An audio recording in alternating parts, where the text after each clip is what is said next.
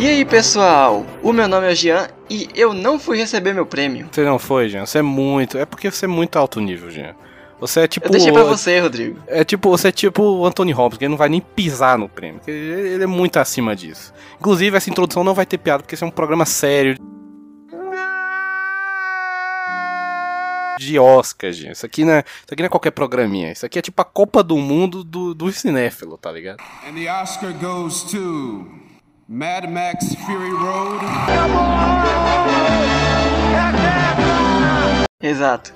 E a gente também cansou de ficar falando o nome da abertura, porque você tá aqui, você já sabe qual é o programa, né? É, exatamente. Mudou. Aqui. Bem-vindo ao Nerdcast. Azaghal, é com você. Ai, ai. Mas, mas é isso, gente. É um programa, meu nome é Rodrigo, cara, ouvinte. Se caso seja a sua primeira vez aqui, seja muito bem-vindo. E a gente vai falar sobre Oscar, gente. Oscar é essa premiação que todo mundo ama odiar. Essa é a verdade. Todo mundo fala mal, reclama, mas todo mundo fica conferindo quem é que ganhou, dá uma bisoiada na, na premiação, mas todo mundo fala é, que não gosta. É, porque a fama, né? A fama do cinema ali é o Oscar. É, exatamente. E, e esse programa aqui, né? Que não foi indicado, mas que vale ouro. Oh. A gente segue após a transição. Partiu. And the Oscar for Best Picture is presented to... And the Oscar goes to... Então, meu caro Rodrigo, foi domingo, né? Foi domingo, dia vinte e cinco de abril, que rolou esse negócio. Eu posso falar pra você... Gosto de ver premiação, eu gosto ah, de ver gosto. Eu gosto, eu gosto de ver, eu gosto de ver desde o Globo de Ouro, que é geralmente mais pro, é uma das primeiras. Aí o Globo de Ouro, assim, só que o Globo de Ouro é o troféu imprensa da galera, ninguém não leva muito a sério o Globo de Ouro, tá ligado? Aí, aí só que eu gosto de ver que o nego fica lá, os, os atores ficam bebo, aí o nego tem a homenagem do, do Globo de Ouro. Aí o pessoal fica mamado, aí sobe no palco e fala e fica chorando porque tá triste. É tipo, é, é, é pros caras beber, é tipo um, é tipo um after party, a parada, tá ligado? É tipo um happy hour, o, o Globo de Ouro é um happy hour. É uma social, é uma social né, da do, alta elite famosos de Hollywood, exatamente. Então não é um prêmio pra você levar isso a sério. Só que aí eu gosto de ver, aí no próximo, o primeiro mais sério que tem, geralmente depois do Globo de Ouro, é o Critics' Choice, que aí já começa realmente... a ficar um pouco mais, mais sério a parada, só que aí já é prima da crítica e tal, já começa a dar uma credibilidade. Aí beleza, aí tem o Critics, aí depois também tem o S A G, que é do Sindicato dos Atores, que também é um bom termômetro pro Oscar. Aí tem, tô esquecendo algum? Critics, Critics' Choice, S A G, Globo de Ouro. É, acho que esses é o que a gente tem transmissão no Brasil. Aí tem BAFTA, que é o prêmio britânico, que também tem um peso. Aí tem meio mundo de prêmios. Sindicato de fotografia, não sei do que. Sindicato da direção, não sei da onde. Sindicato dos figurantes, não sei do que.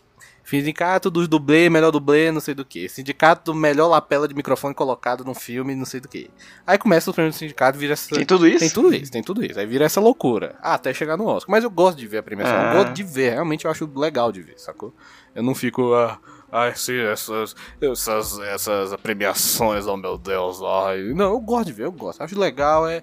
Tem gente que acha chato e é isso, eu gosto de ver, é isso. É, eu tinha mais interesse antes, assim, uns anos atrás, porque acho que comecei a ver, tava, acho que foi na época do Mad Max, assim, que teve o... Ah, sim. Que ele entrou no Oscar, aí eu tava até interessado, assim, porque tava um pouco, sei lá, eu sentia que tava bem diversificado, assim, você notava de...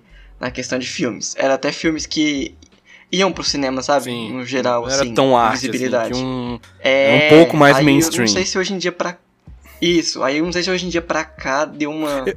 sei lá, um pouco mais nichado, não, assim, eu, eu sinto. Eu mas... sinto ao contrário, eu sinto que de um tempo pra cá, tipo, mano, os caras indicaram o Pantera Negra, indicaram Nasce uma Estrela, eu não acho tão... tão nichado não, assim, tá ligado? Pantera não, sim, Negra não é tipo, mesmo, não, mas... certos filmes, se você não caçar, não for atrás, você nunca iria saber deles, sabe? Não, mas é porque, tipo, geral. A intenção do Oscar é justamente essa, porque, tipo, até uns anos, acho que ano passado, ano atrasado, ah, surgiu um boato lá que a academia tava querendo fazer o melhor filme popular, uma, uma categoria pra indicar os mainstream, blockbuster e tal, né? Ah. Só que o que acontece? O filme popular, o Vingadores, não precisa de marketing pra ele se pagar. Agora Lady Bird, ela precisa, tá ligado? Sei lá, Moonlight, La La Land, preci- uma, é, precisa dessa indicação, porque só o filme, tem, né, tipo, tem umas pesquisas que só de um filme ser indicado ao Oscar, a bilheteria, a bilheteria dele, o alcance dele, ele sobe não sei quantos por cento, tá ligado? Só porque ele foi indicado. Ah, tem muito isso mesmo. Então, tipo... A... que é o apoio que depois tem do filme. Exatamente. Então, a ideia do Oscar em si é prestigiar, geralmente, a ideia é prestigiar esses filmes que não iam ter o mesmo espaço que um Vingadores, que um, sei lá, um Liga da Justiça, um filme da Marvel ia ter. tá ligado? Então, os caras quiseram, quiseram fazer essa, essa categoria de, de, me, de melhor filme popular, mano, mas Vingadores não precisa de indicação de Oscar pra ele poder se pagar, tá ligado? Ele já tem um marketing cabuloso, é um filme mainstreamzão. Então, não precisa disso. Então, gerou, gerou essa polêmica e tal. Mas a ideia em si é essa. Tipo, realmente, quantos filmes, sei lá... É um filme lá, Guerra Fria, que é aquele filme lá de romance preto e branco. Mano, quando que a gente ia ver, conhecer de um filme Guerra Fria da Ucrânia, sei lá, de onde é esse filme, filme estrangeiro, e a gente ia conhecer da existência desse filme se realmente não fosse o Oscar. A ideia é essa, de dar, propa- de dar palco, é, poder propagar esses filmes que não são tão mainstream, assim, são filmes...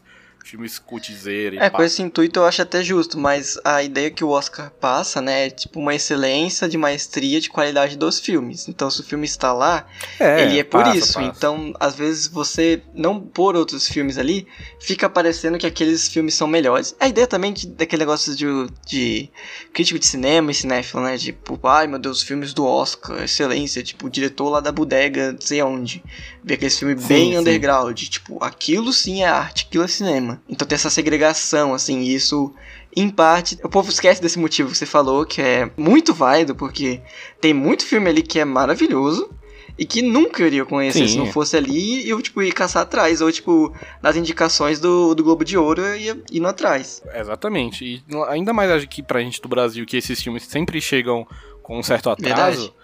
É que esses filmes começam a estrear em festival, a estrear em Sundance, festival de Veneza, não sei o que, mas vem chegar aqui quase meio que junto das premiações. É, lá né? fora o povo que caça até ele já... Nossa, saiu em festival ali, o povo já tá de olho, já sabe mais ou menos o caminho que ele vai trilhar até o, o Oscar, né? Alguns é, filmes. Exatamente. O, fe... o próprio, o último festival antes do Oscar é o festival de Toronto, que é um festival que é o mais decisivo, assim, digamos, porque ele é o mais perto da premiação, então fica mais perto de você fazer um lobby, fazer uma propaganda pra esse filme poder render no Oscar. Vamos, a gente tá em dois mil e vinte e um, você estreou um filme em fevereiro de dois mil e vinte, um filme de Oscar, cara de Oscar. Só que, mano, você estreou em fevereiro de dois mil e vinte, então a galera viu e já esqueceu, e às vezes nem lembra de voltar nele quando for fazer uh, os votos lá, a apuração do Oscar. Então os caras às vezes deixam pra estrear num festival de Toronto, que é tipo setembro, outubro, que a galera com certeza, se for um filme realmente bom, a galera vai lembrar desse, de, desse filme no Oscar. Tanto é que, mano, muito filme se fez assim.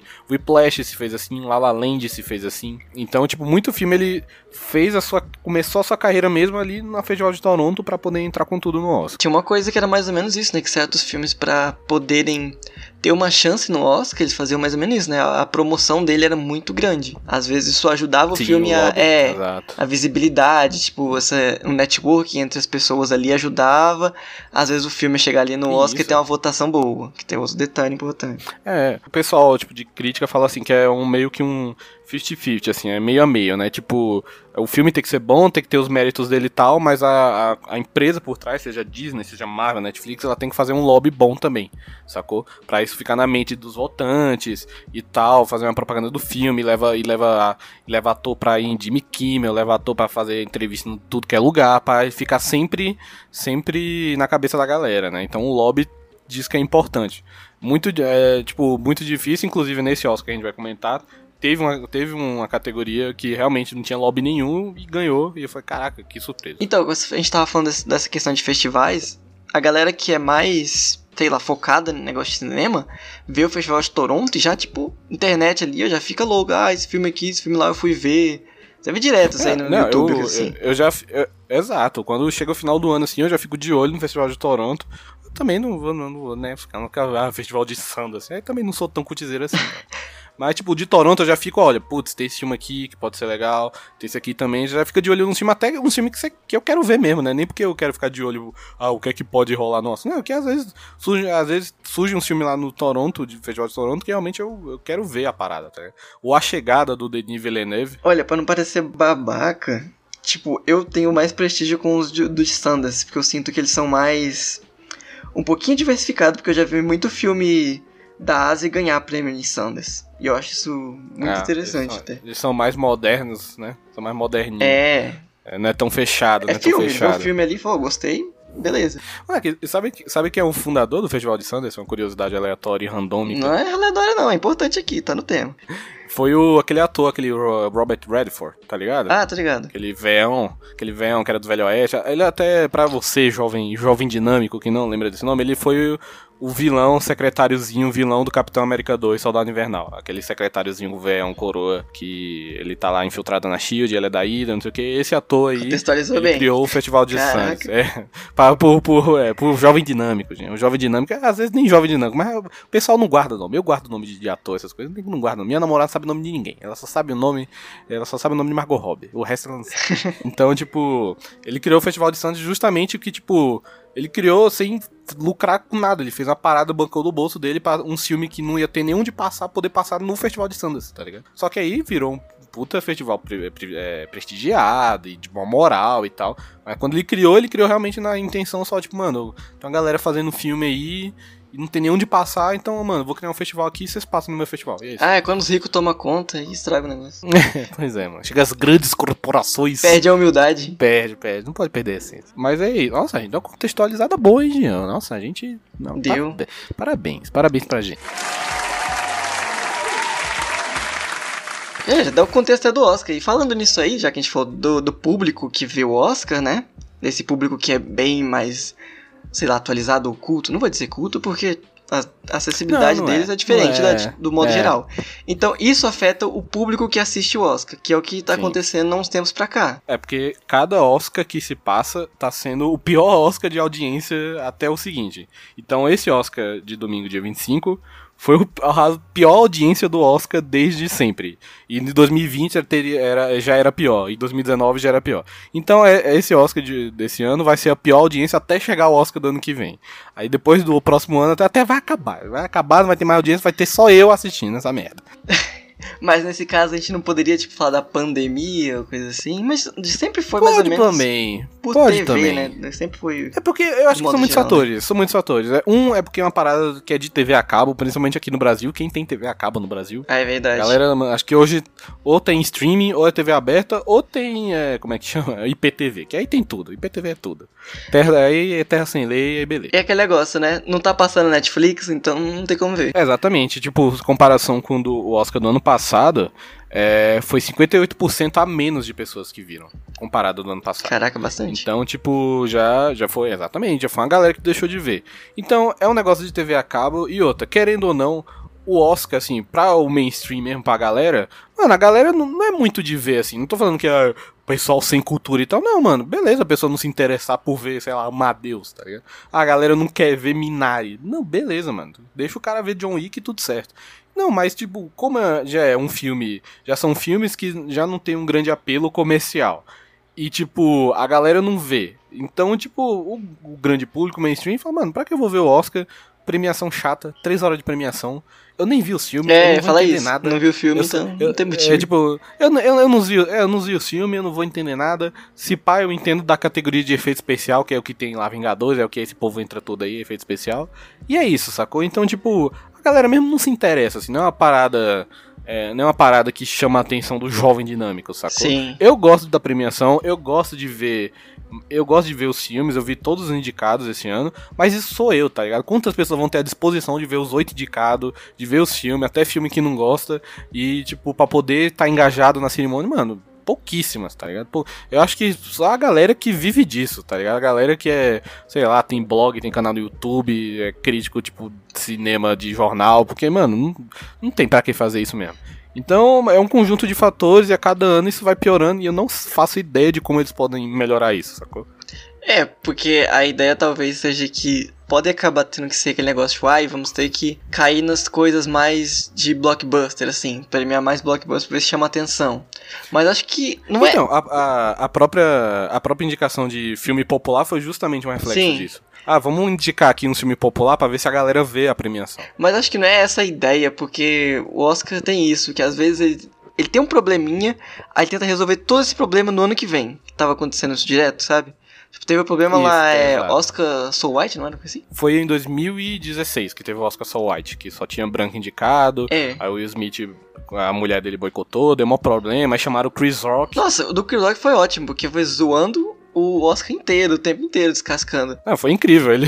Não, mas assim, a ideia, o problema que fica, que fica parecendo que, tipo, tá fazendo aquilo lá só pra se redimir, sabe? Que tá indicando aquela galera toda. É. Não fica é, muito fidedigno. Fica essa impressão mesmo. É, aí depois teve, acho que qual que foi das mulheres, né? Teve do, do caso dos assédios. Foi, por causa desde o Harvey Weinstein, que era um puta produtor Sim. lá, produtor do filme do Tarantino, tinha o Weinstein Pictures lá e tal, meio mundo de mulher acusando o cara de assédio sexual, abuso sexual, estupro, sei lá, deu uma polêmica em Hollywood. Aí começou a sair um monte de caras também da indústria, Casey Affleck, é, Kevin Hart, uma galera também começou a ser, ser denunciada, e, e tinha verdade, tinha mentira, ninguém sabe, e a denúncia, e fez, o, fez a hashtag lá, que eu esqueci, eu esqueci mas teve, uma, teve um movimento, Me Too, isso, obrigado, teve a hashtag Me Too lá, que era sobre isso, sobre abuso sexual e assédio sexual contra as mulheres dentro da indústria ali de Hollywood, sacou? Foi, foi um movimento, mas na verdade esse ano que teve esse movimento foi, deixa eu só lembrar, foi no Oscar dois mil e dezoito, se eu não me engano, se eu não me engano. Essa temporada de premiação começou esse Me Too muito forte, em dois, é, no Globo de Ouro, não sei o que, ele foi perdendo impacto, aí quando chegou no Oscar mesmo, que eu falei, ah, agora Me Too vai ser, nem teve tanto não, assim, nem vi umas mulheres falando tanto, nem uns caras também, e meio que, ah, acho que no Oscar chegou, já tava meio abafado, assim, ainda tinha, mas no, a força que começou na temporada, você falou, nossa, isso aí vai ser o, vai ser o tom da temporada de premiação, e terminou que no Oscar já não tava meio miguezado, assim, ninguém não tava falando tanto. E mais pra frente teve essa, acho que foi do caso do ano passado, né, porque o Parasita, ele deu uma, a abertura nos olhos, que eu acabei de falar do negócio de Sundance, que ia abrir os olhos pro cinema, que não é só filmes americanos e ingleses, que é uma coisa exato, que exato. É triste, né, você pensar isso, porque tem tanto filme maravilhoso de outros lugares que a gente nunca sabe também. Sim, e é, que nem chega pra gente. Exatamente, exato. Como você falou, que o Oscar ele é a forma de você dar palco pra aqueles filmes que não chegam aqui, e nem eles fazem isso com outros filmes de outros lugares, eles fazem o próprio nichinho deles, isso é um problema. Pois é, porque o Oscar em si é a premiação do cinema, mas não, a premiação de Hollywood. É. A premiação do cinema americano pro cine... pros americanos. Sim. Então, tipo, só que o que acontece? Nos últimos, sei lá, sete anos, seis anos, é, tipo, sei lá, nessa última década, dois mil e dez pra cá, entrou uma galera, entrou muito votante novo. E que com a cabeça nova, sacou? Então, por exemplo, o próprio diretor brasileiro Daniel Rezende, que dirigiu Bingo, ele trabalhou em Tropa de Elite, trabalhou em Cidade de Deus e tal, ele, ele virou um votante. Então, um cara desse já vem com outra mentalidade, sacou? Já, então, o Rodrigo Santoro entrou pro... entrou pros votantes da academia, uma galera assim que já tem outra mentalidade, que antes era só aqueles velho decrépito lá da, do Oscar, Sim. que voltava há cento e doze anos, que voltava, e só ia voltar naquele mesmo estilinho de filme, não sei o quê, e entrou uma galera nova com outra visão, isso é, até, isso é bom, porque começa, mano, a Parasita ganhar de melhor filme é um reflexo disso, porque primeiro que ele foi literalmente o melhor filme daquele ano, então tipo, já era merecido por si só, e segundo que nem, não era um filme de... de língua inglesa, primeiro filme não língua inglesa, primeiro filme de, de não língua inglesa, inglesa eu ia falar, de não língua inglesa a ganhar um, a categoria principal, então isso já é um reflexo desses novos votantes e tal. É, e você pensar que o Oscar tem que setenta e poucos anos já de premiação? Tem noventa e três. Olha, anos. Quase cem até. Quase cem, quase cem anos. E você pensar que só agora que foi surgir isso, tipo... Exatamente. Nossa, teve é, coisas que foram acontecer há pouco tempo, né? Tipo, tipo ah, a primeira mulher a ganhar um Oscar por direção de tal filme assim. É, a Catherine Bigelow ganhou é, em dois mil e onze, se eu não me engano, dois mil e dez, eu acho. dois mil e dez, ela ganhou em dois mil e dez, fi. Tipo, mano, o Oscar existe desde vinte e nove, sei lá. Tipo, não sou, não sou de humano, gente. Faz as contas aí de vinte e três anos, de noventa e três anos, quanto tempo deu. Mas, tipo, vamos supor, da década de vinte. Mano, só em dois mil e dez que a mina veio ganhar, tá ligado? Você vê que o padrão e as ideias do como funciona a academia e o Oscar tá andando bem devagarzinho, essa mudança, assim. Mas, por causa da internet, eu acho que Pô, deu uma, até uma alavancada... Né, de um modo geral, porque, cara, eles têm que ter visibilidade, eles têm que ter público, então eles têm que tentar de alguma forma se aproximar das pessoas. Pois é, isso, é um, isso já pode ser mais um fator, tipo, a galera tipo, já não vê mesmo, aí, mano, também pra que eu vou ver se não vou me sentir representado ali, só Verdade. Vai ter uns filmes que eu não, não curto mesmo, não vai ter uns filmes que eu não gosto tanto, e é só os filmes, ah, tipo, o artista, tá ligado? Um filminho, ai, vai ganhar Crash, tá ligado? No, no limite. Vai ganhar um filminho que eu não tô nem aí e tal. Então, tipo, realmente já mais um motivo e... pra galera já não assistir. Então, Rodrigo, pra aproveitar pra gente começar a falar, é, vamos lá, explica, já que hum. é o nosso primeiro programa sobre isso, explica pro pessoal como que funciona a votação do Oscar. Valendo um milhão de reais, qual é a resposta? Não, por que você tá pedindo pra eu explicar? Não sei nem como funciona a votação do Brasil, mano. Não sei nem como é que a gente elege presidente. Como é que você quer que eu faça? Eu não faço ideia de como funciona a votação. Eu só vejo primeiro. Vocês sabem mais ou menos, que eu não sei de nada. Eu sei que tem que ter mais ou menos uma média entre os fil... o filme, quando ele é na votação em si. Ah, tipo assim, é, não, não é exatamente o melhor, o filme que mais ficou em primeiro lugar. É, assim, pô, um eu filme tô falando que você dá o, o cálculo o matemático. Ah, do tá, que você, não, que você falou, né? Eu achei que você não, Rodrigo. Então, deu algo, o algoritmo que a P W C usa pra fazer a, a votação. Não, aí não dá. Mas é tipo isso, né? Não é, por exemplo, é, Nomadland ganhou. Vamos supor que ele ficou... É, em, muitas vezes em primeiro lugar. Ele não ganhou porque ele ficou em primeiro lugar. Ele ganhou porque ele ficou muitas vezes na mesma posição. Às vezes um filme que ele fica... É um filme, vamos supor, Green Book. Green Book ganhou lá, polêmico, né? Um filme tão pra Oscar. Eu achei bom, mas também não era pra ganhar, mas tudo bem. Aí Green Book ganhou lá de melhor filme. Vamos supor que ele ficou em terceiro lugar, na, na maioria da galera que votou, ele ficou em terceiro lugar. Então ele vai ganhar porque ele foi a média de consenso, independente é. da posição dele. Eu acho meio xarope. Por mim, tinha que quem votou mais no filme tinha que ganhar, acabou. Pois é, né? Mas né, moleque, é a, a eleição dos americanos também, moleque. É tipo batalha naval, tem ponto, não tem ponto. É uma zona que o estado tal, não sei o que, tem pontuação, não sei... Não. É, tipo eleição de presidente, é o mesmo esquema, é tudo bagunçado. Porque em vez de passar pela nota mais alta, passa pela quem tá na média. Oxi. É, do que zona é essa, moleque? Mas faz o seguinte, quem foi, vai eleger o presidente, quem levou mais voto? Foi fulano, pronto, parabéns, você ganhou, você ganhou mais voto. Então é mais ou menos isso, o filme que tem a média maior ali dos votos, tem mais voto em comum na posição e tal, ele meio que vai ganhar e assim funciona. É por isso que de vez em quando a gente fica incrédulo quem, com quem ganha em certas categorias. And the Oscar goes, and the Oscar goes...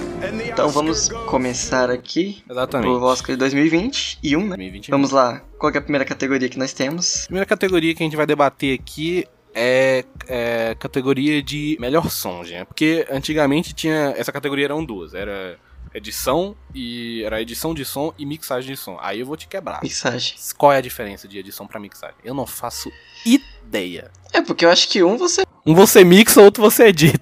É, exatamente. Um você vai mexer de uma forma que, sei lá, como você queira, e outro você vai editar por cima dele, assim, é, aproximando sons em cima do outro. Cara, eu posso... Mas mixar eu... camadas de som, assim, mesclar uma com a outra... Eu, eu, às vezes eu posso estar um eu de... posso tá falando merda. Eu acho que mixagem de som é o som que você produz na pós-produção do filme, por exemplo. Eu acho, eu acho. Posso estar falando, né? Se eu estiver falando, né, gente, desconsidera o nome do podcast, pelo amor de Deus. Vocês estão me levando a sério mesmo? Ah, por favor, né? Aí... E o outro qual seria, então? Não, o mixagem de som é o som que você faz na próxima produção, né? O ator tava andando no corredor, só que o barulho do, do passo dele não ficou tão bom. Aí os caras fazem na, na próxima produção. Eu acho que mixagem de som é isso, é você criar o som. Ah. Editar, uhum. editar o som, eu acho que é o som que você já capta na hora da gravação. Você vai editar ele, sacou? Que você já captou. Posso... A chance de eu estar tá falando errado...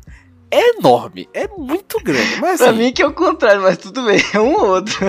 se, não, se não for isso, é o contrário. Então, é, não é, se não for um, é outro, se não for ter um, não tem problema. Algum dos dois vai estar certo. Mas por que então tiveram essa mesclagem, Rodrigo, dessas duas categorias? Por, porque junto, geralmente edito. Quem ganhava edição de som também ganhava mixagem de som. Era muito difícil um filme ganhar de edição de som e o outro ganhar de mixagem, assim, acontece, acontece e tal.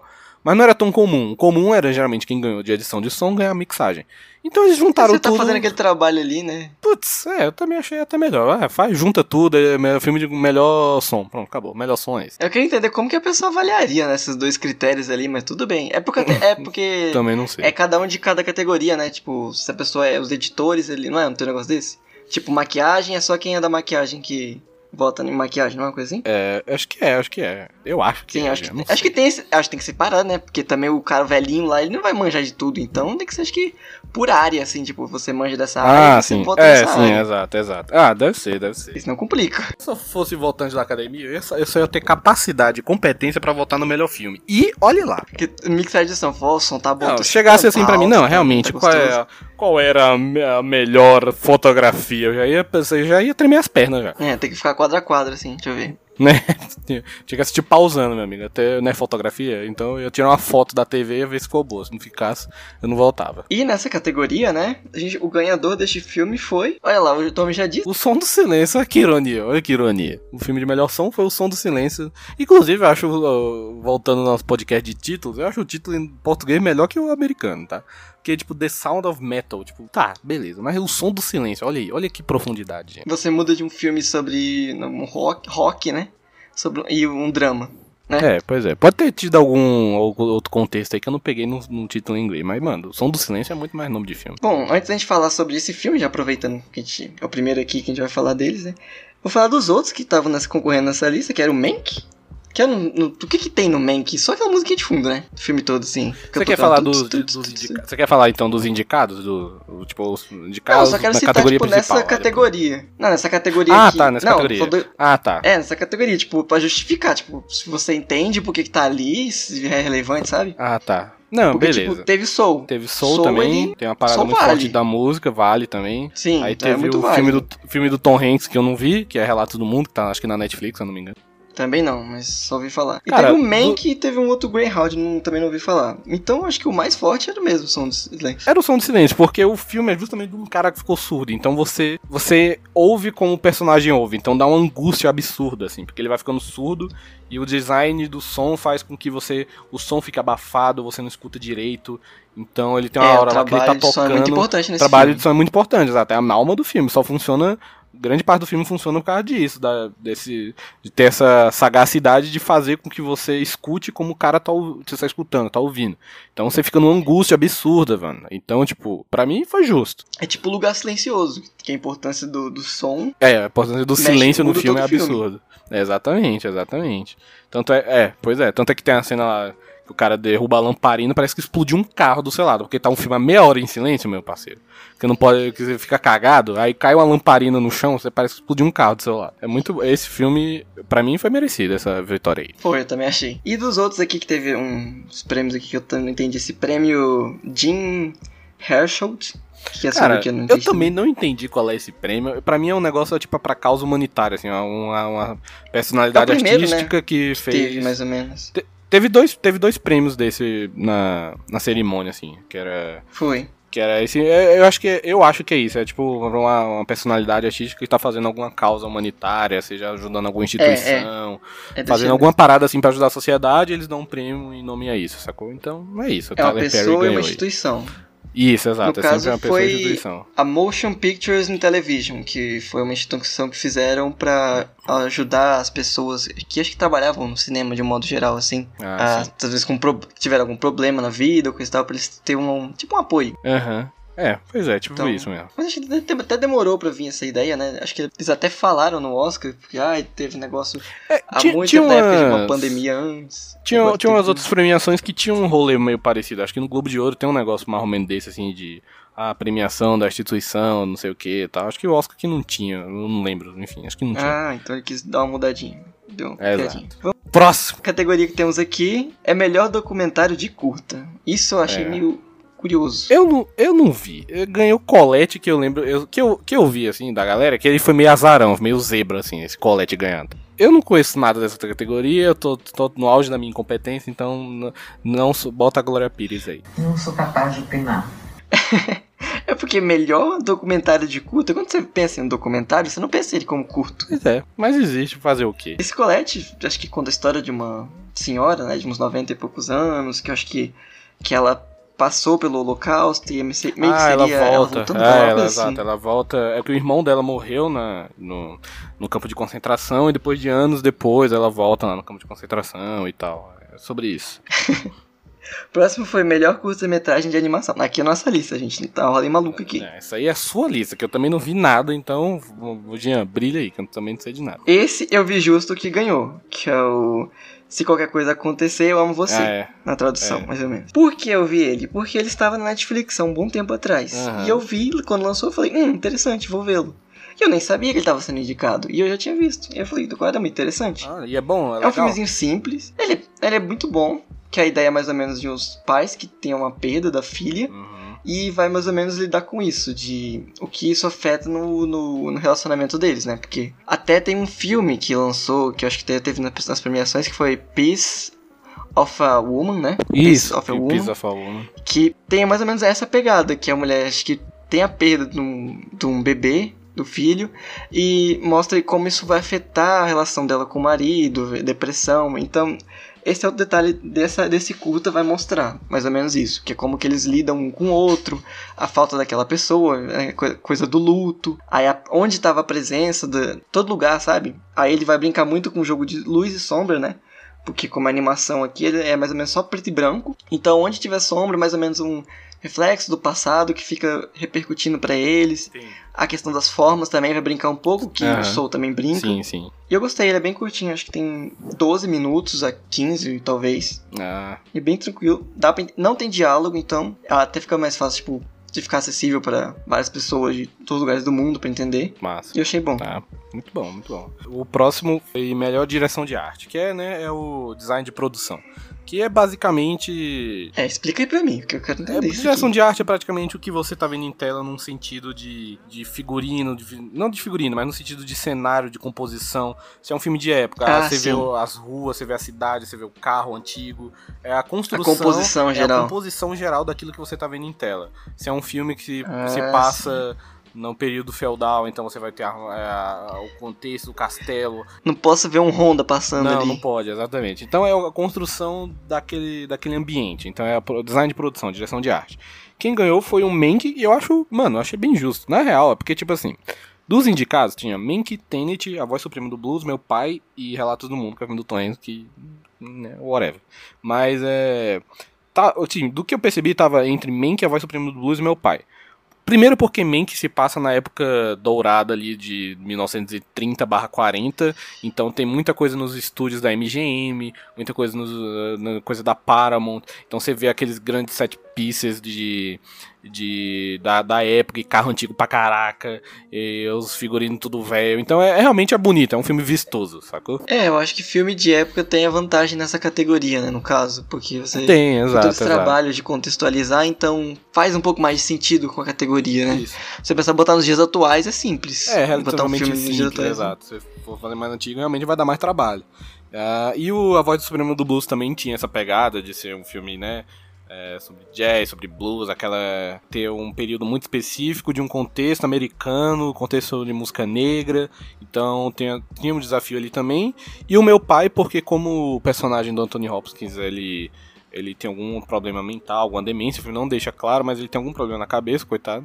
Então o cenário muda de acordo com... O cenário fica mudando bem sutilmente, assim. Ele é, o, às vezes você entra... O personagem sai e entra na cozinha, a cozinha mudou, e não sei o quê. Então essa composição de cenário também foi legal.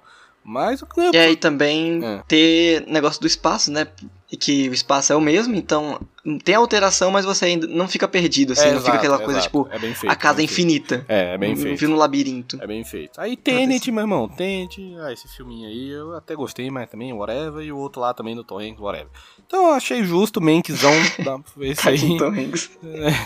Não, coitado do Tom Hanks, mas porra, pelo amor de Deus, esse filme aí... Ninguém lembra dele mais. Não, quero saber não, quero saber não, eu gosto do Tom, eu gosto do Tom Hanks do Forrest Gump, eu gosto do Tom Hanks do Náufrago.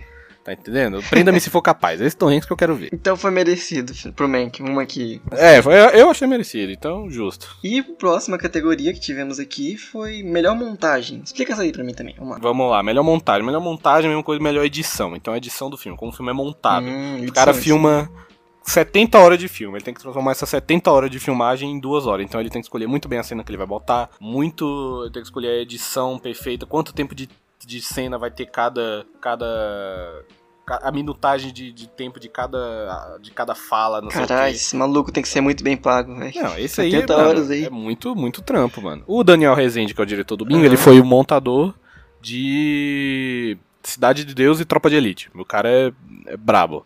É, inclusive, mais um fato curioso, confirmado pelo mesmo Daniel Rezende, o Tropa de Elite era para ser um filme não, so, não sobre o Capitão Nascimento, ele não era o protagonista. Quem era para ser o protagonista, o protagonista era o Matias, que era aquele policial lá. É, Sim. Mas, é, na, quando eles estavam montando o filme, eles perceberam que com o Capitão Nascimento ia ficar melhor. Mas ele já, eles, então, eles mudaram o filme, o protagonista do filme, sem gravar nenhuma cena extra. Tudo que eles já tinham gravado, eles tiveram que transformar o Capitão Nascimento em protagonista. Só com o que eles já tinham feito. Caraca, só na edição? Só na edição. Eles montaram outro filme só na edição. Eles não gravaram... Eles gravaram algumas narrações do Wagner Moura e tal, mas de filmar, filmar mesmo, assim... É verdade. Não tinha que... Eles não fizeram nada. Eles... Foi tudo na edição. Foi tudo na edição. Eu acho que a narração ajuda a afirmar ele mesmo. Exato. Eles gravaram as cenas extras. Você sente um pouco do Matias atrás, assim mesmo, que... Ele tem até uma relevância maior, que ele vai crescendo um pouco. Tem, parte exa- do filme, né? Exatamente. Tanto é que então, entre o Neto e o Matias, o Matias é mais protagonista, vamos dizer assim. É, esse aí quem ganhou foi o Som do Silêncio e, e por tal. Por que você não achou justo nessa categoria? Porque, mano, a montagem do Meu Pai é a alma do filme. É o que faz ele funcionar. Sim. A gente debateu sobre isso. O lapso de tempo, a confusão do personagem. É... Então, tipo, mano, o filme funciona parte porque a edição dele é muito bem feita. É, a confusão que você sente Sim. através do personagem é muito por causa da, por causa da, por causa da edição. Não que eu achei... Eu também não tenho competência pra falar se a edição do Sound of Metal é ruim ou é boa, não sei. Mas, mano, eu senti a edição do, do Meu Pai, sacou? Realmente é parte muito importante do filme, assim, o que faz ele funcionar, o motor da parada. Aí foi pra... Tanto é que ele era o favorito, assim, pra ganhar, e não ganhou. Como você falou, né, que da outra categoria ali, do, da melhor direção de arte, o ambiente é importante. Mas nesse caso aqui, o que era importante mesmo era a edição, porque era a, simplesmente dele pegar numa coisinha aqui e virar, já ser outro momento. Então, tinha isso da gente também ficar perdido ao mesmo ponto que a gente... Não ficava, não ficava confuso pra gente, é, né? Exato. Tipo assim, opa, passou o tempo. A gente sentia que passou o tempo ali, era outra pessoa, outro isso, momento. Exatamente. Mas simplesmente pela edição. É, isso tudo na edição. Então, eu acho que ainda merecia o Meu Pai de ganhar a melhor edição, mas ganhou o Soul do Silêncio, eu não fiquei, oh, meu Deus, que desgraça. Mas, é, mano, podia ter ganhado Meu Pai, né? Goes, and the Oscar goes, and the Oscar goes o próximo aqui, quer fazer um bem bolado? A gente já fala, tipo, os dois, que é, meio, que é a mesma coisa. Ah, caraca, pior que tem isso, né? Melhor figurino melhor e melhor maquiagem, maquiagem e penteado, penteado. Exato. Que os dois são pra Voz Suprema do Blues e eram praticamente a mesma galera concorrendo. Que era a Voz Suprema do Blues, o filme do Pinóquio, que eu esqueci que existia. Verdade. É... Eu também não fiquei nem sabendo. É um filme de filme. terror do Pinóquio e é isso, sacou? Ah, nossa, eu vi o trailer disso. Que é meio bizarro o trailer. Lembrei agora. Tá legal, um trailer meio bizarro. Você fica, caraca, esse Pinóquio aí todo bugado. Mas é. Aí tava. Inclusive, o pessoal, apesar de não ter gostado do filme, falou que a maquiagem do filme era muito boa mesmo. É, aí Mank, o filme da Emma lá, que é a Anna Taylor-Joy. E é. Aí no. O que muda é na maquiagem, penteado teve Era Uma Vez Um Sonho. E no figurino teve Mulan. Não, não vale. Não, o ranço. O filme, pode ser até um bom filme. Mas o ranço. O ranço já é tão grande esse filme que eu não queria nem que... Mesmo ele merecendo, eu não queria essa indicação pra ele. Não, tanto que eu tenho ranço desse filme. Não, eu tenho certeza que o, o, a é, data histórica ali não bate com as roupas. Tenho certeza. Com certeza a Mulan apareceu usando uma calça jeans no meio do filme e a gente não percebeu. Mas tudo bem. Com certeza. Muito bem. E por isso que a Voz Suprema do, do Blues foi, tipo... Não teve muita concorrência pra ela. O, poderia ter a ameaça do Mank por causa do, da época ali, né? Os dois ficaram batendo porque eram filmes de, de filme época. De então, época, é, pois é. Quem fizesse melhor ali o figurino, tudo ali, dava, dava é, chance. E... Não, e a maquiagem do da Voz Suprema do Blues, a Viola Davis, mano, ficou, ficou... Deixaram a mulher feia, mano. Deixaram a mulher é. esquisita com a maquiagem. Sabe o que que é o melhor? Você vê que ela tá suada. Vê. Aquilo ali, ali não, não, aquele, não tem como... Aquele filme eu tenho que ver no ar-condicionado, meu amigo. Porque sem condições, é, sem condições. Você sente, você, você sente, bicho, você sente. Aquilo ali é trabalho. É que nem, eu, e eu sou, eu sou muito psicológico, assim. Eu vejo o Titanic, eu fico morrendo de frio, gente. No final, meu pé já tá gelado. Eu vejo aquele filme Rango, do Camaleãozinho, eu morro de sede. Eu bebo um galão de água depois de ver o filme. Fico morrendo de sede. Então foi merecido pelo trabalho que eles tiveram pra acho, acho, fazer acho, todo achei, o contexto, assim, também, de figurino aqui. Mas normalmente, nessa, nessa categoria, acontece de ganhar mais ou menos o mesmo filme? Cara, essas duas aqui? Geralmente, eu não lembro, mano. Na minha cabeça, eu acho que sim. Eu acho que meio que... É porque é melhor maquiagem, depois virou melhor cabelo e maquiagem, melhor maquiagem e penteado, né? Aí depois... E... É. Ah, não sei, mano. Pra mim, podia, podia, podia juntar essas duas também, mas enfim. Não quero criar polêmica. É porque, pensar assim, melhor figurino eu lembro que eu acho que Mad Max ganhou, mas penteado todo mundo era careca, então eu tinha uma dúvida sobre isso. Mas tinha maquiagem também, a maquiagem e penteado. É, exato. Todo mundo de branco. É, todo mundo cromado, todo mundo cromado. Mais uma categoria que tivemos aqui, que foi... Melhor fotografia. Melhor fotografia. Esse aí deu uma polêmica, mas eu Cê gostei achou? do resultado. Porque, assim, a galera tava falando muito da fotografia de Nomadland, que é uma pegada documental, uh-huh. então tem umas paisagens assim, legais dos Estados Unidos lá e tudo. É um filme realmente bonito. Mas, cara, aí, tipo, meio que caiu também no estereótipo de, ah, e filme preto e branco tem que ganhar fotografia. Só que, mano, realmente, o preto e branco do filme Mank é muito bonito, porque ele, primeiro, não é que eles gravaram, eles gravaram em cores e deixaram preto e branco, que nem o Snyder Cut, não foi isso. Os caras gravaram com a técnica de filme antigo pra ficar em preto e branco. Portanto que você sente que é um filme antigo, quando não, começa é um a abertura total, você fica, é um peraí. Total. Você vê o granulado do, do filme, assim, tem uma cena em preto e branco, você vê o granulado do filme. É, tem uma cena lá que é entre o Mank lá, ele tá andando com a mulherzinha numa espécie de um zoológico, eles gravaram esse filme, esse, essa cena de dia e usaram as técnicas lá, parecia que é de noite e tal. Então, mano, tem um trabalho técnico aí que eu achei mais da hora do que o do Nomadland, né? Apesar do Nomadland ser realmente um filme bonito, mas eu achei mais da hora o Mank. Teve mais trabalho. Eu achei o Mank mais da hora, eu achei realmente bonito, não é só um preto e branco, ah, é preto e branco, toma aí. Não, realmente os caras fizeram um trabalho massa, mano. Eu achei realmente, parece um filme rodado nos anos quarenta, tá ligado? Não parece um filme de hoje. Então, eu achei, eu achei justo. Teve uma polêmica aí, mas eu Sim. gostei. É, faz sentido. Merecido. A gente vai discorrer mais sobre os filmes em si, da, quando a gente for pra categoria principal. É, na categoria principal. Exato. O próximo foi melhor curta-metragem, que esse daqui eu assisti, porque ele também tinha na Netflix, que foi Dois Estranhos. Pois é, Dois Estranhos, que eu, eu achei a história interessantíssima. Você viu? Vou ver. Você viu esse? Não, vou Cara, ver. Cara, vale muito a pena, tipo, vinte ou trinta minutinhos, e ele tem uma pegada de um episódio de Twilight Zone, que a gente não gravou ainda, mas eu quero gravar ah. muito episódio do, do novo que teve do Jordan Peele, que é mais ou menos uma coisa que acontece, que o cara ali vai sair na rua e o policial vai é, pegar ele. E tipo, o cara tá fazendo nada. Porque ele é, negro é, exatamente. E... o cara tá fumando cigarro, cara. Isso aí é cigarro? Isso é, isso é droga, né? Tudo é droga. Pronto. Se é cigarro, se é droga, se é, se é negro, então... E assim, preso. Uma coisa muito... foda é que esse filme foi bem na época que teve os, as manifestações pro George Floyd. E assim, a primeira... Rodrigo... A, ah, do Black Lives uh-huh, Matter. A né? primeira vez que acontece... É por causa que tem um looping, né? Na história. E assim, toda vez que ele morre, sim, um começa de tudo de novo dia. Já tô dando spoiler. Porque, cara, a primeira morte dele... Não, mas isso não é spoiler. Isso é a sinopse do filme. É, mas a primeira morte dele, ele morre as, é, por falta de ar. E assim, você percebe... Ah, igual o cara Sim, lá, né? E você percebe por quê? Porque pensa só, como você vai respirar com três malucos em cima do seu peito? O peso. É, é puxado. É puxado. E, é puxado. E assim, tem essa crítica, o, fio, o filme inteiro ali, o, o curta. E ela não é tipo um, um como é que é, panfletária. E tem até uma parte que tem um, um escrito numa parede, tipo assim, ah, George Floyd, lembra o nome deles. E falei, mano, perfeito. Uhum. É, e cada, eu vi que cada, que tem um loop temporal e cada morte do cara é uma, foi baseada em alguma morte Sim. de algum negro, por, por crime policial. Então é bem sim, forte, sim. assim, um documentário, um documentário, é um curta-metragem bem forte. E ele, ele fa- e vai conversar sobre isso, sobre o porquê que as pessoas às vezes são presas, são mortas, o que que às vezes a pessoa, ai, tá fazendo nada, mas o cara... a reação dele, assim, do policial. E até que tá, teve, tiveram filmes no passado que mostraram o porquê disso, assim, da polícia reagir desse jeito. Porque tem lugares nos Estados Unidos que é muito violento, mas tem gente que se aproveita desse sistema, sim, sim. De, do, desse, dessa violência pra descarregar a violência nas pessoas. Que é o que acontece muito isso, que a uhum. pessoa tá fazendo nada, o cara já chega na agressividade, batendo, nem pergunta, às vezes a voz de prisão, porque, sei lá, motivo... É. Nem direito de nada. É. E perfeito esse, esse curto. Vale pois muito é. a pena a gente ver. Pois é, tá ligado no que tava mais indicado, que eu tô vendo aqui os indicados, eu não, também não sei de nada, então... Pum. Não, esse... Acho que o The Present eu até dei uma olhadinha, que eu tava interessado em ver. E esse Leather Room, uhum. que tem até o Oscar Isaac. Acho que é o Oscar Isaac. Ah, tem do Oscar Isaac. Eu até pensei em ver, mas não, acabei não vendo. Mas vi certeiro até o filme, escolhi o certo. É, pois é. Então... Então, beleza. Próximo. Melhores efeitos visuais. Vamos ver. O que, que temos aqui? Ganhou, hein? Aqui, olha lá. Tava Tenet, filme do Nolan. É, o, Sol da Meia... o Céu da Meia-Noite, filme do George Clooney, que também é um whatever. Os dois velhinhos. É, Mike, tem um aqui que eu nunca... Né? Caguei. É, Mike, tem um filme aqui que eu nunca ouvi, nunca ouvi falar, Mike. The One and the Only Ivan. Nunca ouvi então, falar. Então, esse filme, aí... ele tá no, no Disney Plus. Ah, uhum. é do Disney Plus? Esse dia eu tava tendo um anúncio, eu vi assim. É do Disney Plus. Nossa, então o algoritmo do com Disney Brian Plus Cranston. Não tá pra mim não, Mike. Mas com nunca... Brian Cranston? Nossa, eu nunca nem...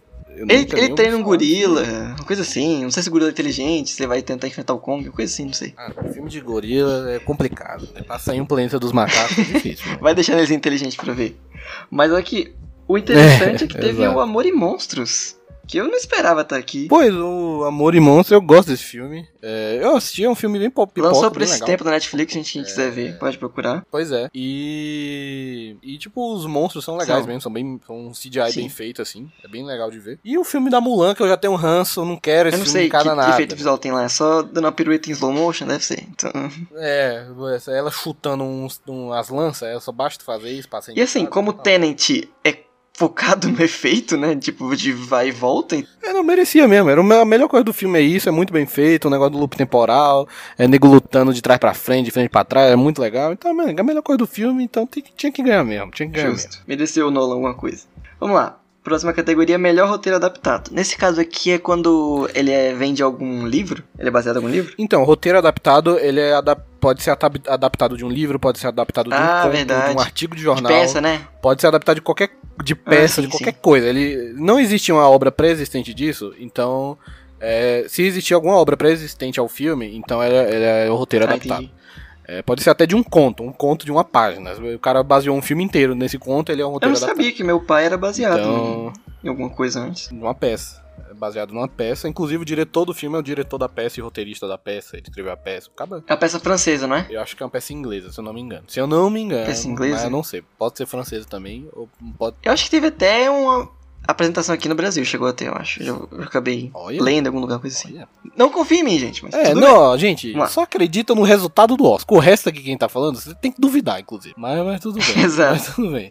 Uma Noite em Miami tem cara, é uma fanfic. Tem cara de. É uma fanfic. Olha aí, ó. É uma fanfic, Jean. Você realmente, você matou. É uma fanfic. Você matou a charada. É, vou juntar todas as celebridades famosas de um certo período da influência, é, né? Influenciaram muito boa, então. Os movimentos negros. É, não, é bem interessante. É. Eu adoraria se tivesse, fosse uma história real isso aí, velho. Pois é, tipo, tem o quê? É Mohamed Ali, aí tem... É... Só isso que eu lembro. Tem Mohamed Ali... Tem... E tem mais Isso três. É que a gente lembrou. Ah, não sei, mano. Tem Mohamed Ali, tem não sei quem. É, tem um. Ah, ó, tem o Mohamed, Mohamed Ali. Aí tem o Malcolm X. Aí tem o Malcolm X.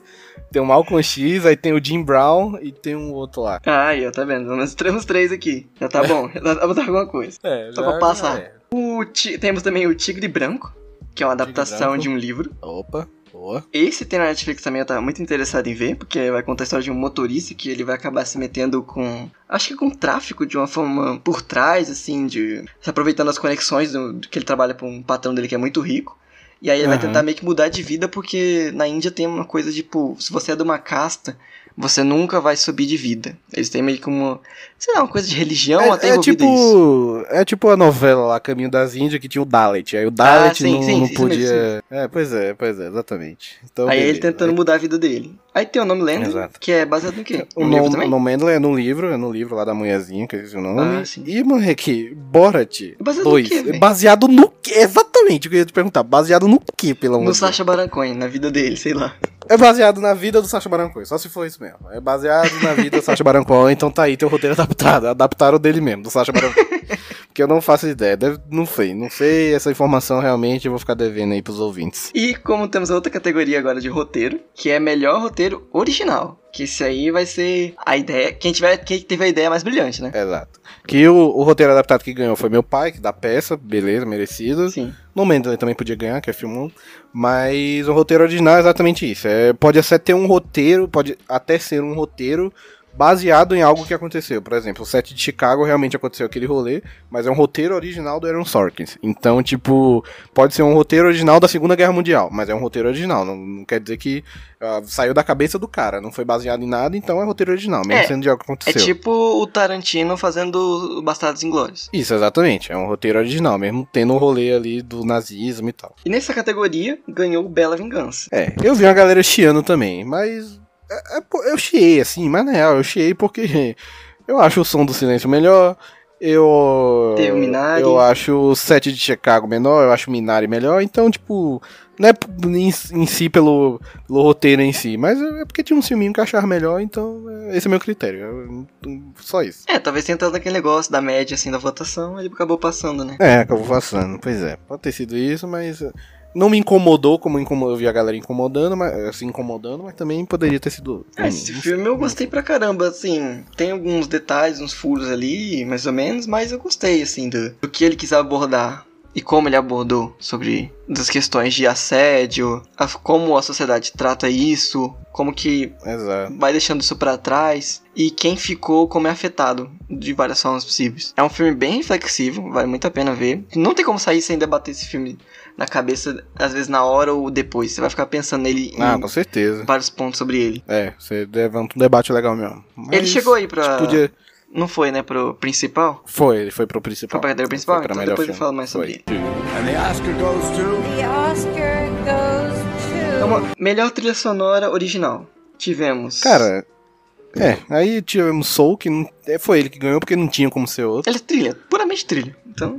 É, a alma do filme é a música, é o jazz, mas, mano, não tinha como ser. Destacamento... É, e é muito brabo. Destacamento Blood, não Destacamento lembra? Blood eu não vi. É, eu vi. Ah, você não lembra da música, você não lembra da música. Não sei se tem uma música marcante, sabe, em si, no filme. É. Porque não é o foco é. dele ser o... um filme do Spike Lee, não é a música. É, pois é. Man... Ou o Mank também... Mank é só o, a o, musiquinha... o jazzinho no fundo, né? Tanto, tanto, tanto, é, tem uma batidinha. Musiquinha de elevador no fundo, é, tudo exatamente. Certo.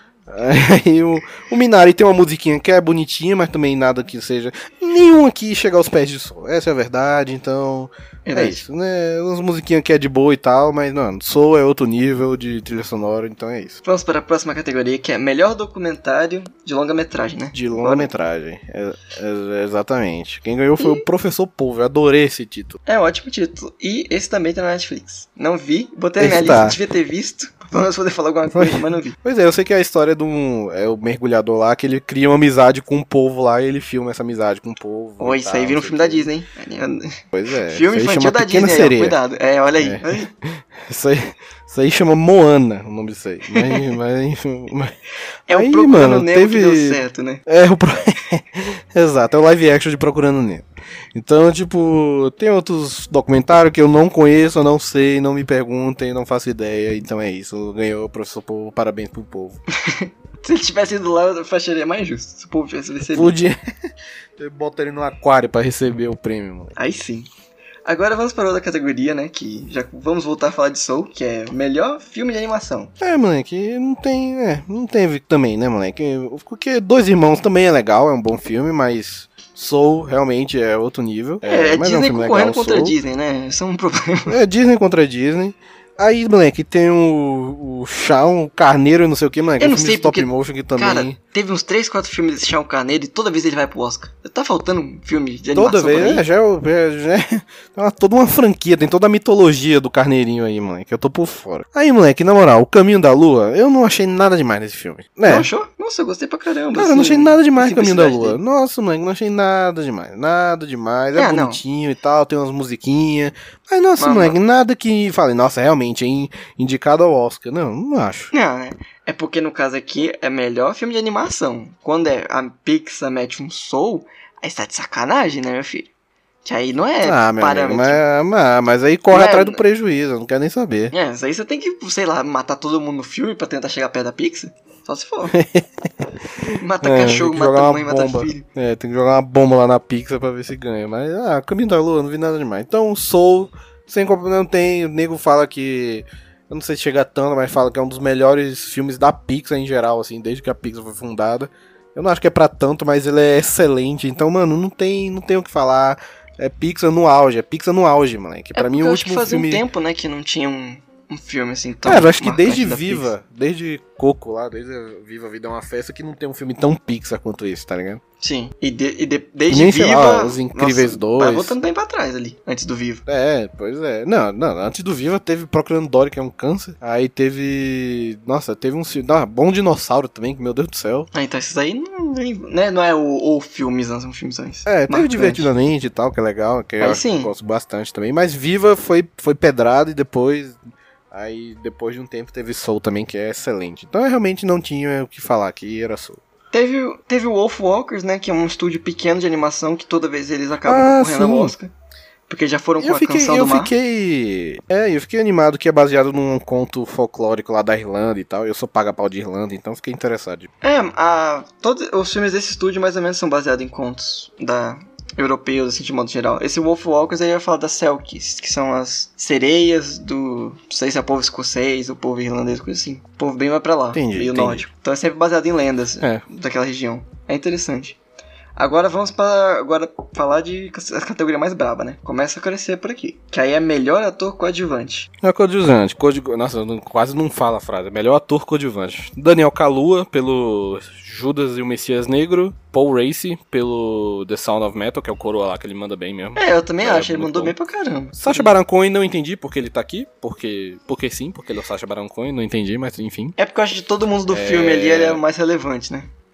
No set de Chicago. Ah, velho, mano, tipo assim, mesmo eu não, não entendi por que, que ele tá, o que, que ele tá fazendo aqui. Ao mesmo tempo, pra mim, ele é uma das melhores coisas do filme, tá ligado? É, então, por isso. Mas mesmo assim, mano, eu não entendi. Caraca, eu achei ele mais da hora em Borat do que em no set de Chicago. Mas, mais contido, enfim, né?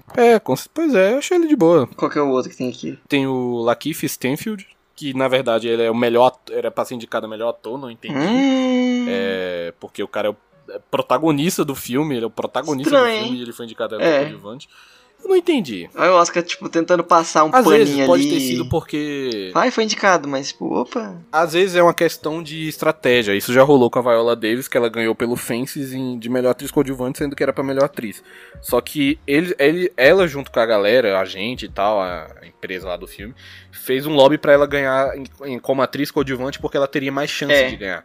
Porque naquele ano a melhor atriz tava, acho que tava muito pau a pau e não sei o que. Aí ela falou, não, vou concorrer de atriz coadjuvante que aí eu tenho mais chance. E, e nesse caso tendo ganhou. dois, né? Pode ter sido algo assim, mas eu acho duvido. É, mas pode ter sido algo assim do cara, ah, vou concorrer a ator coadjuvante porque melhor ator tá muito concorrido. Mas, mano, ator coadjuvante, caraca, era o Daniel Kaluuya, não tinha Sim. outro, tá ligado? Então, tipo, assim, não sei, não sei, não, não entendi também. Mas, e por último...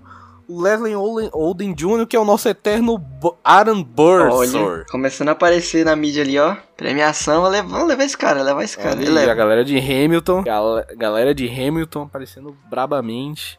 Mas é isso aí, né, moleque? Ganhou o Daniel Kaluuya. Mas, tipo assim, ele tá bem no filme? Tá bem no filme. Ele sabe fazer, ele sabe fazer discurso? Sabe fazer discurso. É engajante? É engajante. Ele tem um zóio grande? Tem um zóio grande. Sabe gritar? Sabe gritar. Tem presença? Tem presença. Mas o próprio Lakeith Stanfield, moleque, eu achei muito, muito mais da hora.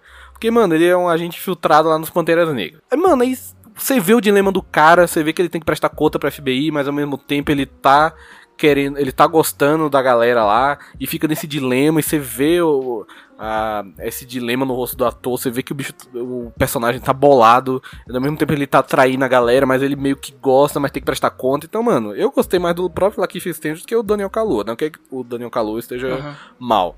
Ele faz muito bem o papel dele, mas eu, eu me interessei mais pelo Lakeith Stanfield. É infiltrado na clã, só que pelo outro lado, né? É, infiltrado... É, então, vamos pro outro lado agora. O outro extremo, assim. O outro extremo, exatamente. Exatamente. Um era o Ku Klux Klan, o outro é o Pantera Negra. E agora vamos... Mas foi isso. Me, me incomodou, mas também eu preferi mais o Lakeith Stanfield. Eu não vi, então vou deixar suas mãos. Melhor direção. Melhor direção, Jean. Melhor direção. É, prêmio de melhor diretor foi... para Chloe Zhao, a segunda mulher em noventa e três anos a ganhar o Oscar. Ou seja, daqui a mais noventa e três... Eu ia vai falar isso mais agora. Não pode mais ser machista. Caraca, mano, isso é muito chocante. Não é que noventa e três ganhar duas é mulheres é puxado, né, É muito moleque? estranho. É puxado. É que engraçado, moleque. Moleque, assim, tipo... Mano, ela mereceu pra mereceu. caraca, moleque. Mereceu pra caraca. Era a minha favorita direção de longe, fi. De longe. É... Então, tipo... Mano, ela mereceu muito essa mulher. Ela dirigiu o Nomadland lá, pegada bem documental. A maioria da galera nem era ator. Só tinha, acho que, dois atores. Tinha Frances McDormand e um coroa lá. E o resto era, tipo, não ator. Então, mano, mais um trabalho. Mais difícil ainda você dirigir uma galera. Você pedir da galera algo que eles... não são preparados, assim, não tem um treinamento específico pra entregar, mas os caras, você tem que fazer de um jeito que funcione o ator com o não ator e faça parecer que o ator não, não seja, não, não pareça que o ator esteja atuando. Então, mano, tem que fazer uma mescla legal. Então, mano, a mina mandou muito bem. Pra mim, era a favorita e merecia ganhar mesmo, só que, mano, duas mulheres em noventa e três anos, Jean, é ligeiro, é no mínimo puxado, no mínimo puxado. Levemente machista, mas tudo bem, mas assim, né? Isso aí dá uma cadeia. É, os caras seguram que é uma beleza pra dar um problema à mulher. E bem que você falou, esse negócio de mexer com não atores é complicadíssimo. Que é mais ou menos... Nossa senhora, moleque. Imagina, não, é louco. Figurante já é um problema. Maluco, se não é ator, sendo principal... Figurante já dá trabalho. É, tendo fala... Nossa, é, pois nossa, é, mano. Não, e, e a Regina King, que fez o Uma Noite em Miami, se ela, caso ela tivesse sido indicada, ia ser a primeira vez, teria mais mulheres indicadas no Oscar do que homens. Pois é, achei estranho que ela também indicada. Não foi indicada, né? É muita falcatrua, com um pouquinho assim de vadiagem. Pois é, ela não foi indicada, mano. David Fincher, amo. Amo também. David Fincher... Sei lá, meu top cinco diretores favoritos, mas Mank não desceu. Não, não dá, nem Mank não dá. Então, moleque, tirava um David Fincher, com mais dor no coração que eu esteja falando isso, tirava um David Fincher e botava uma Regina King. Mas também não vi o filme dela, mas enfim, eu não gosto de Mank mesmo, então. Sabe por que eu gosto do David Fincher? Porque eu acabo vendo o filme e eu descubro só depois que o filme é dele. E é sempre eu adoro o filme. Teve o Thomas Vinterberg, que dirigiu o Druk, que era o filme de melhor filme estrangeiro e tal. A gente falou dele. Não, não. Não, não, não sei se apareceu falou. Aqui nas categorias. Vamos ver se aparece. Porque... Ah, é o próximo, então é por isso que não falou. Alô? O planeta Terra chegando. Enfim, o... ele tá indicado, o cara... Aí teve Bela Vingança, aí teve o Minari também. Bela Vingança, que foi a mina lá, que foi a... Eu achei o nome dela muito legal. Emerald, Emer, Emerald Fennell. Olha o nome dela. É nome de, é nome de marca de perfume. Não é, o, é fragrância. E teve o Lee Isaac Chung, né, que é mais, é. Ou, mais ou menos o filme... É uma biografia, mais ou menos, né? Da vida dele. É, biografia. Levemente baseado na vida dele, assim. Ele falou que tem uma... É, é, falou que tem umas diferenças, mas tem umas...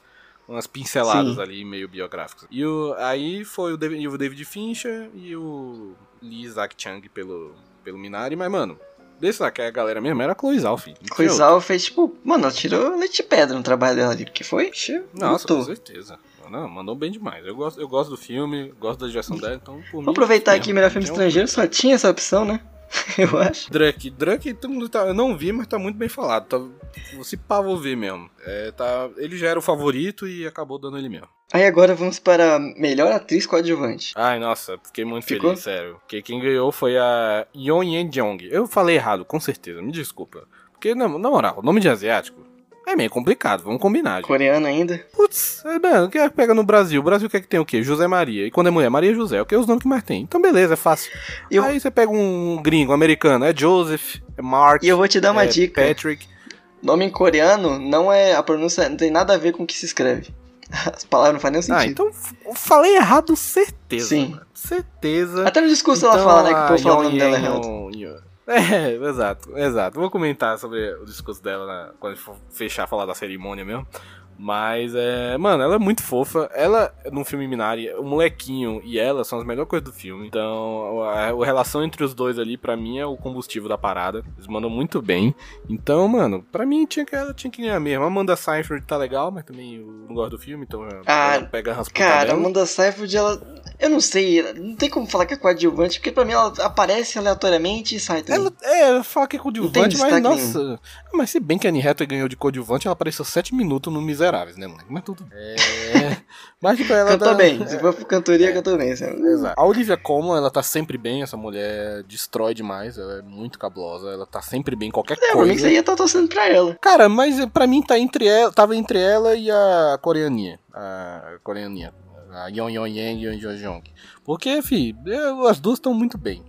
Aí tinha Maria Bakalova. Essa aí eu fiquei surpreso, viu, moleque? Pra mim foi a surpresa da indicação de, todos, de todas as categorias, moleque. A mina do Mano, Borat tava indicada, moleque. Parabéns. Cara, pra mim, Borat ser indicada, eu não sei se ele é uma ofensa ou se é um, sei lá, no Oscar ali, é meio confuso. Cara, eu não gosto muito do filme, eu gosto mais do primeiro do que do segundo em si. Mas, enfim, eu fiquei surpreso que a mina foi indicada. E parabéns, mano. Conseguiu ser indicada por um filme de comédia, tá ligado? Quem conseguiu fazer isso? Pois é.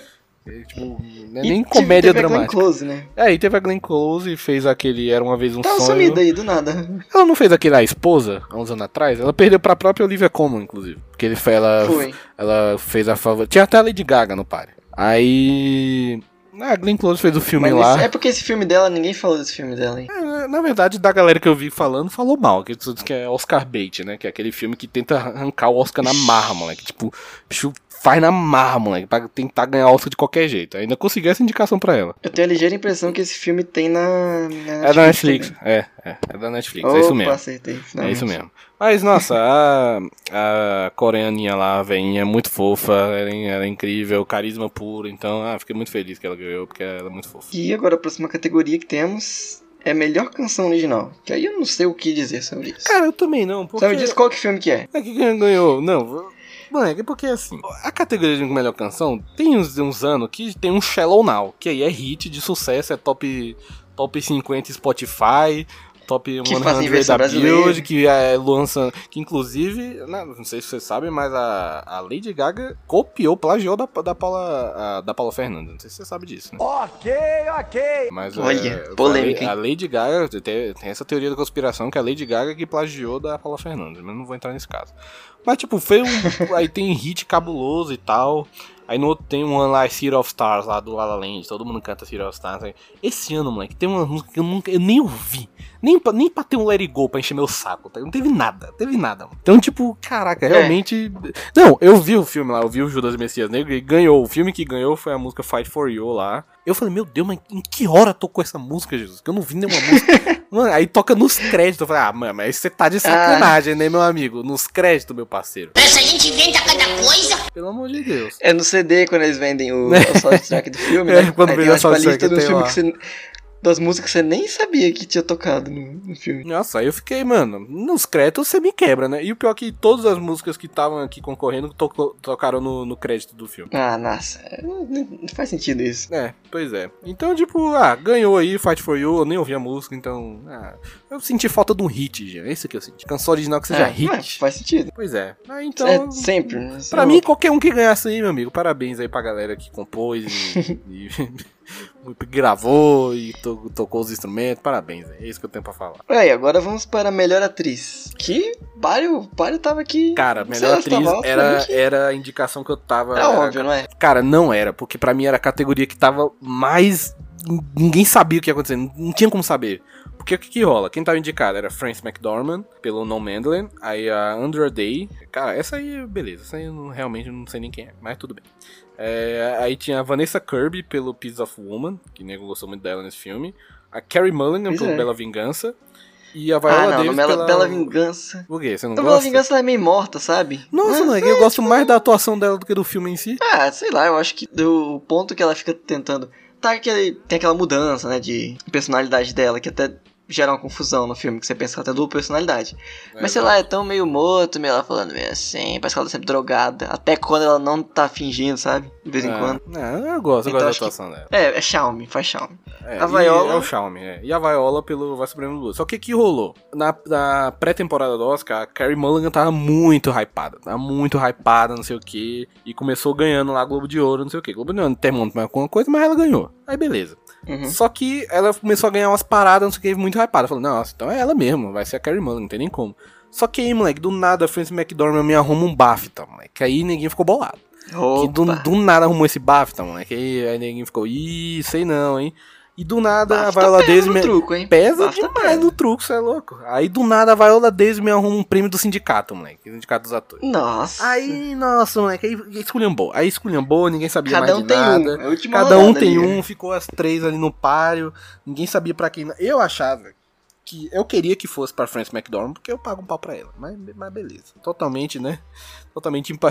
muito imparcial da minha parte, exatamente. Aí, aí, moleque, tava no par entre as três, eu queria que a Frances McDormand ganhasse, mas eu tava achando que a Viola Davis ia ganhar.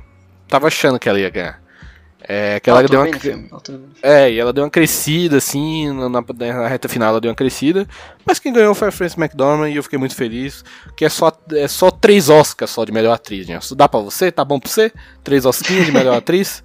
Moleque, ela entrou pra um público muito seleto, moleque, ela entrou pra maçonaria do Oscar, que é tipo Daniel Day-Lewis com três Oscars, é a Frances McDormand, a...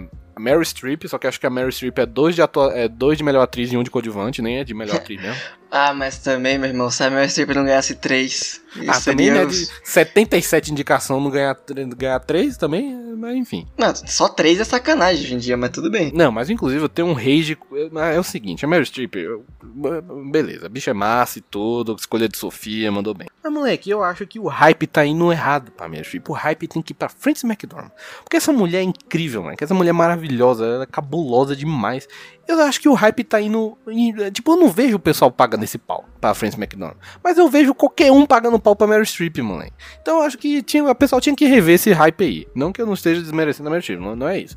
Acho que o hype tá indo pra pessoa errada. Tinha que ter mais equilibrado esse hype aí. Tem que aproveitar, porque a bichinha já tá meio velhinha, né? É, não, mas... Tá demorando demais aí pra hypar. É, eu tô... Acho que o hype tem que ir um pouco pra Frances McDormand. Vamos ser um pouco mais justos aí, vamos dar uma equilibrada, né? Não vai ficar só com a Meryl Streep esse hype, não. Vamos deixar o hype com a Frances McDormand. Mas fiquei feliz que ela ganhou, ela mandou, ela mandou muito bem, ela destrói. Ah, paga um pau mesmo.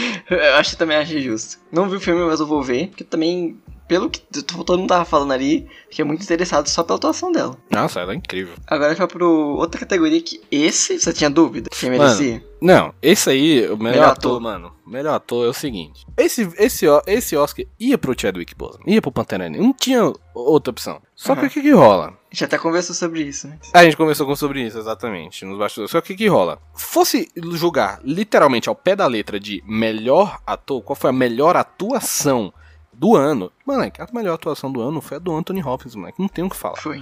Não tem o que falar, moleque. Independente, não, moleque, independente de qualquer coisa, se for levar ao pé da letra melhor atuação, era do Anthony Hopkins. Só que, um, ninguém tá fazendo lobby, o próprio Anthony Hopkins não tava fazendo lobby pra ele ganhar.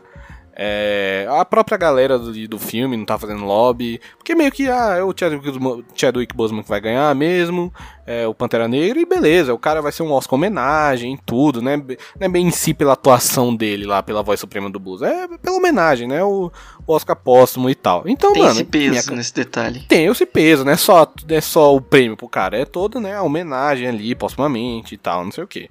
E tinha um Risa Média ali, também, que fez o, o Som do Silêncio lá do baterista que ficou surdo e tem todo aquele drama e tal. Aí o Steven Yeun, que é o eterno Glenn da Walking Dead, quem viveu sabe, tá que bom, tá no Minari. Tá... Ele tá bem legal o filme, é um dos melhores. Pra mim ele manda bem no filme, mas também beleza. Primeiro, inclusive o primeiro afro, não afro, afro, tem nada a ver, primeiro afro. Vixe Maria. Afro, afro é puxado, o moleque é, o cara uhum. é japonês, tô falando afro. É o primeiro ásio-americano, sei lá, moleque, asiático, a barra americana a concorrer no Oscar, então é da, é da hora, é da hora. Sim, tô ligado. E o Gary Oldman pelo Mank, só porque sim, porque ele é o Gary Oldman, então nada contra é, o Gary Oldman. Né? É, é por é. causa da... É aquela carteirada, né, aquela carteirada. Mas beleza. Moleque, aí tipo assim... Na minha cabeça ia ganhar o Chadwick Boseman. Não tinha, não tinha... Assim, eu queria mesmo que o Anthony Hopkins ganhasse. Porque eu achei a atuação dele incrível. Nossa, eu gostei pra caramba do filme. Eu amei o filme. Eu amei o filme de um nível, que a gente vai falar desse filme daqui a pouco. Então, pra mim, ela tinha que ganhar. Mas eu não ia ficar puto se o Chadwick Boseman ganhasse. Porque, beleza, é uma homenagem. Só que, pra surpresa de todo mundo, moleque, o Anthony Hopkins ganhou, meu amigo. E foi uma surpresa, moleque, pra geral, assim. Até pra ele. Acho que ele nem tava lá, não, ou tava? Não, ele tava no país de Gales, na casa dele, enrolado em plástico bolha pra não pegar a corona. Ele tava Sim. lá, mocado. Porque ele é velho desde sempre. Porque, eu, nossa, eu fico pensando... Não, o Anthony Hopkins, já, ele, ele e o Morgan Freeman, eles nunca foram novo. Eles sempre foram velho. Eu fico pensando nisso, eu nunca vi ele novo em um filme. Não, nunca vai ver, nunca vai ter. Nunca vai ter essa filmagem. Então, tipo, ele tava no país de Gales. Tipo, mano, na hora do Oscar, o país de Gales era, tipo, três e meia da manhã. Esse velho tava dormindo ainda. Então, tipo, ele, inclusive, na manhã seguinte do Oscar, ele fez um vídeo agradecendo e tal, ele falou, ah, não esperava, mas fico muito feliz, obrigado pela honra e tal, tal, tal, e ia, ia fazer um tributo à vida do Chadwick Boseman, que deixou a gente muito cedo e tal, ainda fez um vídeo muito bonitinho. Mas ele realmente nem tava lá, mano, e ele ganhou, eu realmente fiquei feliz, porque a atuação dele, mano, existe, existe atuação, existe o ator... atuar. E existe o Anthony Hopkins, tá ligado? É outro nível, o cara transcendeu, assim, ele transcende o que, que é a atuação. Você pegar uns anos atrás, pegar Rami Malek por Queen, pegar Anthony Hopkins por atuação desse filme, mano, é uma distância, assim, anos-luz, assim, de distância não. de uma atuação pra outra. E eles ganharam o mesmo Oscar, então, tipo... Você não fala isso que eu vou ficar nervoso, Rodrigo. A gente vai ter que fazer um programa não. sobre isso, mas eu já, já me coçando aqui, só de você falar desse filme. Não, não, não. Então, é exatamente. É só pra eu, só pra eu atiçar, só pra eu, aticar, só pra eu ativar a tua urticária, moleque. Porque, mano, na moral, eu... Você falar, não, o Anthony Hopkins ganhou de melhor ator nesse... O Oscar de melhor ator, bom, beleza. Ah, não, mas o Rami Malek também ganhou o mesmo prêmio pelaquele... Enfim, não vou, não vou, não vou bater em cachorro morto, mas... Mano, pra mim, eu achei... Tanto é que eu achei que a galera ia falar... Poxa, mas o Chadwick, não sei o quê. Mas pelo menos no meu databolha, a galera ficou... Não, mano, mas mereceu, assim. Beleza, eu fico sentido ali pelo, pelo Pantera Negra, não ganhou e tal. Mas realmente foi merecido. É porque eu acho que se falar, fosse tá qualquer, um, qualquer outro que tivesse ganhado, eu acho que... Aí teria um barulhinho, sabe? É, se fosse um Risa Média que tivesse ganhado, eu acho que ia ser mais polêmico do que um próprio Anthony Hopkins, tá ligado? E agora, Jean, vamos para a categoria Final. principal. Afinal, pra fechar, pra fechar. Só os melhores aqui. Só, só o Meg, só não me venha com Sonic. Pô, tá mal feliz, mano. Não me venha com Mulher Maravilha em mil novecentos e oitenta e quatro. E olha quem tinha apostado no Sonic, hein? Nem olha, foi. É, por mim podia. Só, pela, só, pra, só pra gerar engajamento nas redes sociais podia ter indicado o Sonic, mas é. Mas vamos lá. Você quer. A gente fala o filme e discute sobre ele? Como é que você quer fazer então? Pode ser. Vamos ver primeiro os indicados que tivemos, que. Vou falar da ordem aqui. Tivemos primeiro tá. o Sete de Chicago, como a gente já falou, ele é a adaptação de um Chicago, evento, né, que aconteceu na década de setenta. Isso, exatamente. Eu, eu vi esse filme, é... eu tava com a preguiça desse filme, na real. É, Sim. Eu tava com a preguiça, apesar de ser do, do Aaron Sorkin, que... O primeiro é o filme que ele dirigiu, mas ele é um roteirista já rodado em Hollywood, ele, ele roteirizou... Oh, oh, trocadilho. A, a, a, a rede social, ele roteirizou... Olha aí, ele roteirizou A Rede Social, que é um... Que é um moleque, é um dos melhores filmes do David Fincher pra mim. Verdade. E, inclusive, o Sete de Chicago, ele tem um pouco dessa verborragia do Aaron Sorkin, tá ligado? Aqueles diálogos rápidos e os personagens com cada um tem uma sacada, um atrás da outra, todo mundo tem uma resposta na ponta da língua, uhum. e aquele diálogo, tá, tá, tá, tá, tá, tá, não sei o quê. Então tem um pouco da uma vibe ali da Rede Social que você reconhece. É, não é a coisa mais realista do mundo, mas não é a proposta do filme, é um estilo do cara. É, ele é até um pouco meio então, cômico tipo, mano, sobre o evento, né? É, exatamente, ele tem até uma leveza ali e tal. É, então, tipo, eu gostei do filme até. Eu acho o final bem brega, bem piegas, assim, tipo... É tipo, não sabe lacrar. Aí, mano, pelo amor de Deus, eu acho o final brega, assim, bem bregazão mesmo. Assim. Eu acho que ele bem se estende piegazão. Um pouco a mais que deveria, o final ali. É, eu acho o final brega, ele assim, o tava tendo uma nota legal, mas... É, aí o final ele acho que dá uma forçada, assim, ah, vamos... A gente tem que emocionar o público, né, então deixa eu... Deixa eu... Deixa eu torcer aqui até a galera chorar. Eu acho que não funcionou, eu achei brega assim. Mas eu gosto do filme, eu achei, eu, eu, era um dos que eu tava com preguiça, eu vi e falei, ah, tá legal, eu gostei, tá. Então eu gostei, Sete de Chicago, eu é, gostei. Pelo curti. Que você tava pensando do que, do que seria quando eu assisti antes de você, eu falei, ah, tranquilinho, tem o filme, muito boa. É, pois é, exato, exato. Eu acho que você viu até na época que lançou, né, lá, na, lá pra outubro, novembro, você já tinha visto Foi. Esse filme. Mas agora a gente vai falar de um que eu acho que você não gostou, que é Judas e o Messias Negro. Cara... Eu não gostei de Judas e o Messias Negro. Calma, pessoas, não me cancelem no Twitter. Racismo, hein? Racismo. Eu não vou estar lá mesmo. Não, eu já tô, já tô de racista aqui. Dá uma cadeia. Não gostei de Judas e o Messias. Mas, cara... Ah, bicho, eu não, não gostei muito do filme, cara. Eu não... É... Porque, porque tipo assim, eu, eu já tenho um problema com os Panteras Negras em si. Já é uma galera que eu acho muito polêmica por si Olá, só. Hein? Faz a trend, faz a trend. Mas, olha lá, a frase do Rodrigo. Mas eu gosto... É, faz, por favor. Não, por favor. É... Mas, cara, mas eu gosto, assim, o filme já começou, eu já tava tipo, ai, mano, nossa, mano, beleza, vai, segue aí. Mas eu gosto da parada do, do, do policial, do, do, do, da, do negócio, policial não, do negócio de ser infiltrado, tem um, tem um negócio que é legal ali de ser infiltrado. O, o personagem principal, que eu gosto mais do que o coadjuvante, que é o, o Lakeith Stanfield, eu acho que ele funciona melhor, eu gosto dele e tudo. Mas, mano, é, tipo... A galera, os próprios Pantera Negra lá, o, o presidente lá, o Pantera Negra, Daniel Calou. Tá, mas ele tá fazendo tudo isso pra quê? Ah, pra fazer os Pantera Negra funcionar. Tá, pra quê? Ah não, pra poder juntar todos os grupos do Pantera Negra. Tá, pra quê? Porque ele, é, faz, ele faz um discurso, aí fica introspectivo, aí faz outro discurso, aí fica introspectivo, aí faz outro discurso e fica introspectivo. É isso que ele faz no filme. Eu falei, ah, tá, é isso que você faz, meu amigo. Então tá bom, vai lá. Então, por isso que eu gostei mais do, do próprio infiltrado mesmo. Eu gostei mais do cara lá que é infiltrado e tal. Gosto do Jesse Plemons, que é o cara lá do F B I. Eu gosto desse ator, eu achei ele esquisito. Ele tem uma cara esquisita, eu adoro. Tem uma cara esquisita. Ele e o Paul Dano, dois bichos que eu acho esquisito. Acho que se juntar eles dois numa sala, alguém vai sair morto. Porque eles são muito esquisitos, eles são muito psicopatas. Tem uma cara de psicopata, eu adoro. Eu, eu, eu, adoro, eu gosto muito do Jesse Plemons. Desde a época do Breaking Bad, eu acho que é uma cara de doido, assim. Eu, eu gosto muito. Eu gosto dos atores e tal, mas o filme não me pegou, mano. Não, não me conquistou. É, beleza aí, tem, tem os ideais, mas o presidente do Pantera Negra não me ganhou. Curioso, pensando sobre esse tema, eu pensei que o destacamento Blood ia estar chegando aqui nessa categoria pra concorrer, mas nem foi tão longe, né? Não é? Não, e sendo, sendo que tem duas vagas aí sobrando, né? Tipo, são dez, ele pode indicar até dez, indicaram oito. Nossa! Né? Tem duas vagas. Ah, então... Uma do Sonic. É, verdade, o Sonic. Uma do Sonic e outra do destacamento Blood. É, exatamente. Será que foi um... um rage com o Spike Lee, por votar? Cara, o Spike Lee, ele nunca foi bem quisto, né, na, na, no Oscar. Sim, assim. Exatamente. Tipo, ele nunca foi bem quisto no Oscar, então... Então, ah, coisa mais comum do... Tanto é que, mano, eu lembro quando ele ganhou lá de roteiro, não lembro se original ou adaptado lá. Acho que o roteiro original, pelo Infiltrados na Clã. Infiltrados na Clã. É... Quando o Green Book ganhou... Tem, mano, tem uma, tem uma, aí o Green Book ganha e dá aquele plano geral da plateia. Tá o Spike Lee saindo e indo embora, moleque. Que tipo, mano, eu não vou ficar, eu não vou ficar aqui pra ver isso, tá ligado? Então, sim, tipo, é, ele é polêmico e tal. Eu não entendi porque é. Eu não entendo qual o problema do, do Spike Lee com a galera, qual o problema da, da, da academia com o Spike Lee. Então eles se resolvam. Mas enfim, tinha duas vagas aí, podia ter indicado, não indicaram. É isso, sobrou é duas vagas. Eu acho que quando o diretor ou o ator ele é muito contra a academia, como o Marlon Brando já era na época dele. O próprio Woody Allen, o próprio Woody Allen, ele, Exato, nunca, ele nunca pisou na... A única vez que ele foi no Oscar foi pra fazer um discurso sobre... Foi logo, logo depois dos atentados de onze de setembro.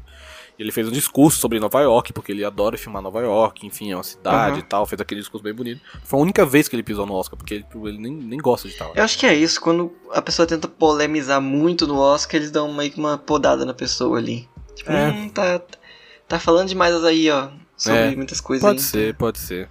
Mas é muito político. Pois é. Aí, acho aí... Que um... eu, mas você gostou de Judas e o Messias Negro? Eu nem vi. Muito, muito tocante. Você falou tão contra si desse filme que eu fiquei meio receoso. Eu vou pegar pra ver depois. Você tem que ter sua opinião, Jean. Não caia na minha. Você tem que ver todos. Eu vou ver, eu vou ver depois. Mas eu não... É, eu realmente... É, não... filme pra caramba. Eu, tipo, eu fiquei assim, mano... Me faltou pra ver Minari, Judas e o Messias Negro e Nomadland. Ah, sim. É, cara, é, realmente Judas e o Messias Negro não... Não gostei, assim. Eu acho um bom filme, mas é um bom filme que eu não gostei. Então, é isso. Aí tivemos também Meu Pai, que a gente debateu muito sobre esse filme depois, assim. Que não, eu assisti, depois foi conversei com você. Meu Pai, pra mim, foi o... É que, tipo, eu não tinha visto Meu Pai antes de a gente fazer o top dez lá do, do podcast. Mas Meu Pai, uh-huh. ele, ele entraria facilmente no meu número um dos melhores filmes de dois mil e vinte. Eu achei esse filme absurdo, absurdo. Mano, a atuação do Anthony Hopkins é uma parada que... Tran- transcende, tipo, mano, não parece um ator fazer, interpretando um personagem, ele parece que ele é o personagem, parece que é um velho que tá com um problema na cabeça, e isso é muito real, moleque, isso é muito assustador, você, você, mano, você sofre falando, caraca, que vida maldita, mano, que vida desgraçada, e, e só, isso só acontece porque, mano, você vê um personagem ali, você não vê um ator, você vê o um personagem, então é muito difícil de assistir, é muito real, é muito dolorido, mano, então, nossa, Sim. Meu Pai eu achei incrível, eu vi com minha mina, mano. Nossa, coitada da, da, da Sarah, meu amigo. Ela... Mano, é o último filme que eu tinha visto que ela... Ela sempre dá uma choradinha no filme ali e no filme aqui, mas é básico. O último filme que eu tinha visto que ela chorou mesmo, assim, ela soluçar, foi Nasce uma Estrela. Aí beleza, aí passou Nasce uma Estrela. Mano, nesse filme, a gente acabou, acabou o filme e ela não conseguia... Ela não conseguia olhar pra mim, tá ligado? Tipo, a bicha, mano, ficou em choque. Ela lembra do filme, ela começa a encher o olho d'água, tá ligado? Então, ah, tipo... eu vi esse filme sozinho, porque sabe que a minha namorada eu sou o elo fraco. Eu sou o elo fraco da relação. Eu começo a chorar. Nossa, eu... moleque, engraçado que, tipo, a primeira vez, eu vi duas vezes. Eu vi uma sozinha e outra com a minha amiga. Aí, tipo, a primeira vez eu nem me emocionei tanto. Ah, moleque, depois que eu vi a segunda vez, assim, que esse filme tem um... Ele até tem um fator loop bem legal, assim. Quando você já sabe mais ou menos as paradas... É, você pega tem... mais detalhes, né? Você pega mais detalhes, exatamente.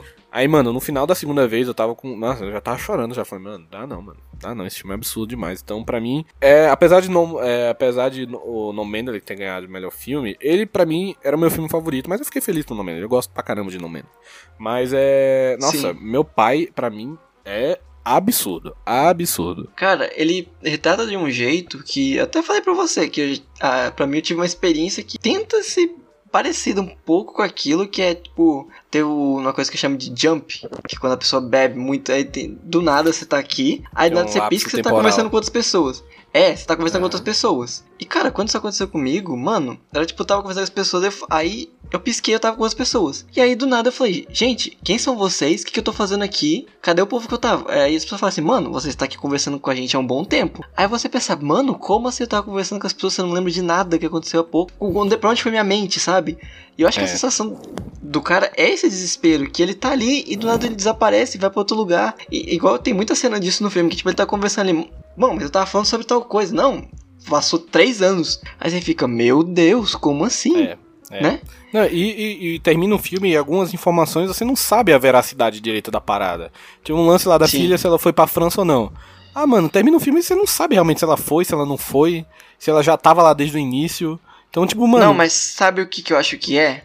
é? Tudo que acontece mais ou menos ali é bem de... no finalzinho, porque você percebe que ela foi pra França há seis meses, né? Uhum. Então, tudo aquelas, os lapsos ali, as memórias que vai se confundindo, são coisas com o passado que estão acontecendo agora, daqueles seis meses ah, ali. Ah, sim. Pois por é. Isso que ele fica pensando que ela foi pra França lá no passado, por isso que o enfermeiro fica aparecendo pra ele no passado, nas memórias dele. Exato. Acho Não, que e, começa e, a confundir. E eu ainda acho que uma das cuidadoras dele lá, que ele fala, nossa, ele parece muito com a minha filha. Eu acho que ele tava vendo a filha na cuidadora, tá ligado? É a minha interpretação da parada, assim. E não dá pra saber se é isso mesmo, isso é o gênio do do filme, de, de botar você na pele do cara, mano, você fica perdido, por isso que a montagem é muito importante, a edição desse filme, de dar essa confusão pra você, o personagem é tá confuso, você fica demais. Confuso, é angustiante, mano, você fala, mano, que vida, meu Deus do céu, Deus me livre disso aí acontecer com alguém, porque, caraca, é muito triste, mano, e mas ao mesmo tempo é muito...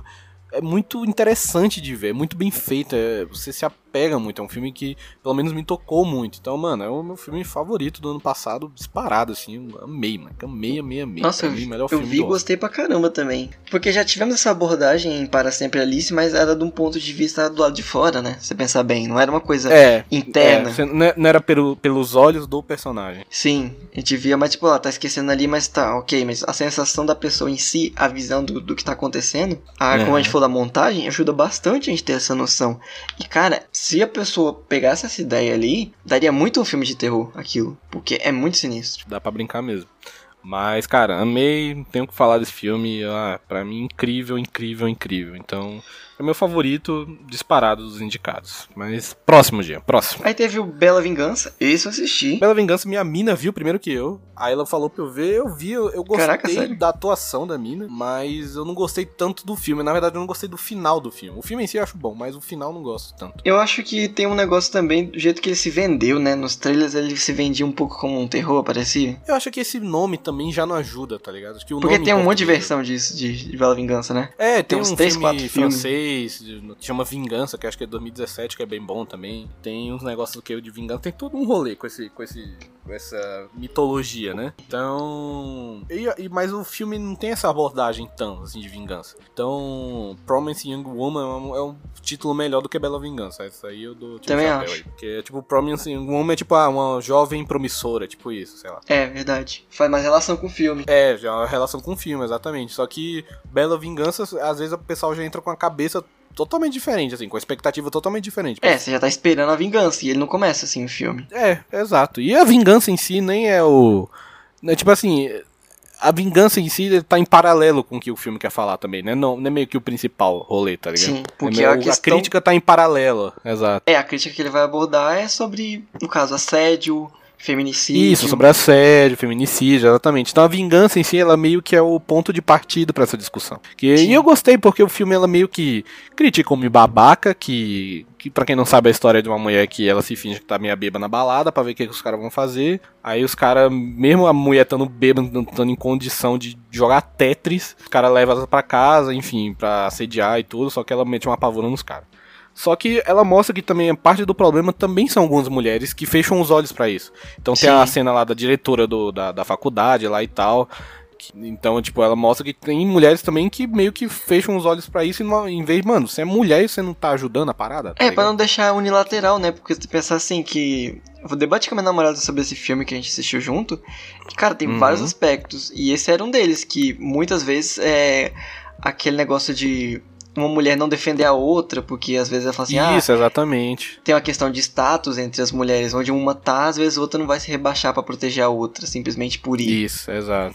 E às vezes rivalidade não vai su- suprir isso pra cê, salvar cê uma mulher. Você vê que não é, não, é só um, não é só um problema do homem babaca que faz, que faz essa merda. Tem umas minas também que vacila. Então eu gosto disso, de ser... Porque, beleza, se ela só mete o pau num cara que é babaca, beleza, já é, já é um filme legal. Mas ela mostra ainda que tem esse lado das mulheres também que não, não ajudam Falta e tal, apoio, não, né? não, não dê um apoio. Ela, porra, você é mulher, você não tá apoiando as mulheres que sofrem disso, então, tipo, eu achei interessante disso e tal. Eu não gosto do final do filme, não vou dar spoiler, mas o final eu achei meio... Tem umas conveniências ali que eu falo, ah, até, até parece, né, que ia rolar isso mesmo, mas Sim. eu passo um pano, assim. Então o final do filme eu não gosto tanto, assim, eu não gosto do final do... do eu acho um final meio seco, meio, sei lá... Eu não gostei do final que a personagem levou e tal, mas a, a atuação eu gosto. É, eu gosto da atuação da mina, acho da hora, mas eu gosto, é, é isso, eu gosto mais da atuação do que do filme em si, mas o filme tem umas paradas legais, enfim, eu não tenho birra com esse filme, mas gosto pra caramba. Eu, eu também achei bem legal, mas eu não gosto, eu gosto, não gosto do final, é isso. Eu também tive problema do, com o final assim, mas eu entendo que era pra dar uma quebra de expectativa, mais ou menos, de como ia acabar, sabe? Surpreender o público. É, é, pois é, eu acho o final meio seco e tal, mas é... Meio, meio... É tipo um final do, dos oito, do sete de Chicago também, que ele dá uma brega, fica meio brega assim, tá ligado? Ah, sim. Mas é... Dá, fica meio piegas assim, mas é... Mas eu gosto do filme. Eu também, acabei gostando. E esse eu acho também um, muito importante para as pessoas assistirem. Tá que não é uma, um dos melhores sobre abordagem em si, sobre esse tema, mas eu acho que ele, ele até... Não pega muito pesado, sabe, pra falar disso, mas ele deixa uma, aquela dúvida pra pessoa debater. E atrás de mais coisas, uhum. Isso eu acho bom. Tivemos também é, o, é. o Minari, que em Busca da Felicidade, que ele vai falar sobre imigrantes. Você viu o Minari? Eu vi. Não, eu não vi. Vamos lá. É, cara, o Minari é um filme bem bonitinho, é um filme bem bonitinho, só da história do cara lá que... Que ele, que ele vai, ele tá se mudando, passa nos anos oitenta, ele tá se mudando pra, pro interior dos Estados Unidos pra tentar uma vida melhor e tal, parada de imigrante, não sei o que. Uhum. E é um filme legal, cara, é um filme que, tipo assim, não é um filme que acontece grandes coisas, mas ele é um filme que ele tem um tom que ele é agradável o tempo todo, sacou? Tipo, ele não acontece, não tem grandes acontecimentos, não tem umas grandes reviravoltas e tal, mas dentro da simplicidade dele, ele tem um tom muito legal, assim, ele tem uma mensagem bonita, É, sobre perseverança, sobre imigração, sobre família. Então, tipo, é um filme bonitinho, mano. É um filme fofo, eu achei um filme fofo, tá ligado? Até você percebe do jeito dele, né? É um filme mais família, assim, um pouco mais intimista. Sim, total. Então, o Steven, que tava, o nosso Glenn The Walking Dead, tá indicado. Eu acho que ele sustenta bem, porque ele é um pai de família que tá aí no tentar a sorte nos Estados Unidos. E, mano, ele tá fazendo a fazendinha dele lá. E, mano, essa fazenda tem que dar certo pra família dele, porque, mano, é questão de sobrevivência, de sustentar a família. Só que a esposa dele não, não acredita nele, então tem uns conflitos muito grandes, assim, que ela não acredita nesse sonho, ela acha que não vai dar certo, é, eles têm que voltar, né, pra Coreia. É, eu sou americano, exatamente. Então, tipo, ela meio que fica bolada, ela acha que não vai dar certo, não sei o que, então tem uns conflitos, mas ao mesmo tempo que ela... Eu tava até meio com ranço dela, eu falava, pô, essa mina só reclama também, apoia o marido um pouquinho, um Aí pouquinho. Fica difícil, né? Não precisa, pra dar certo, não precisa, né, comprar a ideia toda,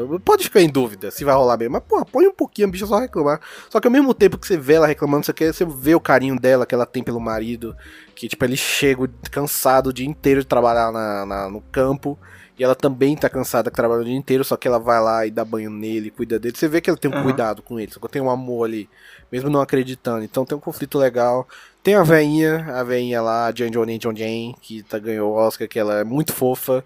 Ela e o molequinho roubam todas as cenas, ela é muito fofa, a relação entre eles é muito bonita. E no final o filme tem uma mensagem bonitinha, assim, que tipo, que não importa, na real, tipo, o sonho americano não é mais importante, o importante é sua família, tá ligado? Então, é uma mensagem bonita e é isso, é um filme que não tem grandes acontecimentos, mas é um filme fofo de acompanhar, um filme legal, assim, é, realmente não é pra todo mundo, né? Que o jovem dinâmico que tá acostumado com o John Wick, três explosões por segundo, Velozes e Furiosos, carros voando para o espaço, realmente não deve gostar, mas, mano, se você gosta da galera que gosta mais do filme mais introspectivo, recomendo, é um filme bem legal. Eu tava curioso por ser a pegada, é um filme com coisa de asiático, então eu tava meio interessado pra ver sobre a temática. É, eu acho que é um filme até, acho que ele é sessenta por cento falado em coreano, um negócio assim. Ah, então tá aí que eu, até que eu vou gostar mais até.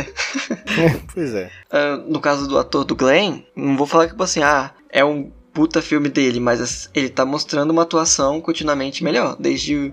Ele tá vindo com os filmes cada vez melhores mostrando a atuação dele. Isso eu acho legal também. Nossa, com certeza. Tá dando aquele sentido de atuação, provou... isso é bom.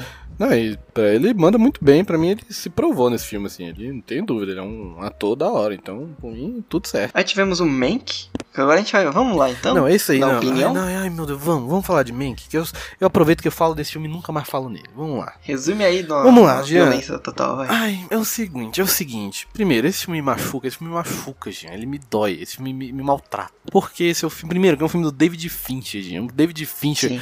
Clube da Luta, Garota Exemplar, Curioso do Caso de Benjamin Button, Seven, Quarto do Pânico... Ninguém morre nesse filme, né? Caraca, mano, um filme, mano, só, o cara é brabo demais, só filmão, aí bicho me faz mim. É tipo assim, o pai do... O pai do, do o pai do David Fincher fez esse roteiro na década de noventa, ele tentou fazer esse filme, não deu certo, o velho faleceu. Então é um filme homenagem ao pai dele. Só que ao mesmo tempo, o roteiro do filme é meio datado, tá ligado? Você vê que tem umas paradas meio datadas, que é, que é, inclusive o próprio David Fincher cortou muita coisa, ele falou que cortou muita coisa do roteiro, porque tinha umas coisas que nem ia funcionar, tá ligado? Uhum. Mesmo assim, eu ainda acho, um, tem uns roteiros assim, mano, é aquele filme, é um filme, pensa o um filme feito pro Oscar, só que já tá datado porque Parasita já ganhou de melhor filme, então não, não cabe mais esse filme no Oscar, tá ligado? Não cabe mais esse tipo de filme no Oscar. Então, é que nem, sei lá, Crash, no limite, ganhar o filme, aquele filme Oscar bait pra caraca e no final ninguém lembra desse filme. Então, ah, tipo, sim. Ele é datado nesse sentido, assim. É um filme feito pra Oscar, só que o Oscar tá começando a se renovar e vem esse filme que é mais uma âncora pra, pro Oscar, tá ligado? Ele vem naquela pegada de algoritmo, né? Que ou você faz uma crítica, ah, ou você faz um relato total. Sobre um, um caso, normalmente criminal, que aconteceu. E, e, e ainda é um filme que fala sobre Hollywood, sim, então, então, né? A academia é sempre lado. Gosta. Ou você faz sobre guerra, ou você faz um, como é que é, um autorreferenciamento. É, é, exato. Então, tipo, mano... Aí eu, eu deixei esse filme pra ver por último. Eu vi um, na madrugada antes do Oscar, porque eu vi na força do ódio, mano, que eu vi. Eu já não, eu já não gostava do filme antes de ver. Então eu só vi pra poder embasar o que eu, não, o que eu já não gostava antes.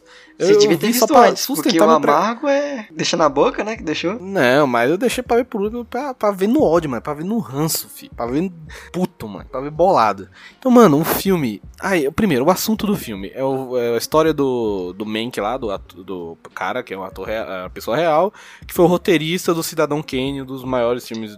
É, da, né, do, da história hollywoodiana. Porque tinham dúvidas sobre se tinha acontecido isso mesmo, essa contestação do Mank. Tinha muitas dúvidas se foi só ele que escreveu ou não. Pairou o, muito tempo essa é, dúvida. Os cinéfilos, de, os cinéfilos de plantão acharam que a abordagem dele foi muito, assim, muito tendenciosa, a abordagem uh-huh. do filme. Também achei. Tinha um Orson Welles lá, ele me, o filme mete o pau no Orson Welles, e meio que não era meio assim, o Orson Welles também colaborou, mas, né?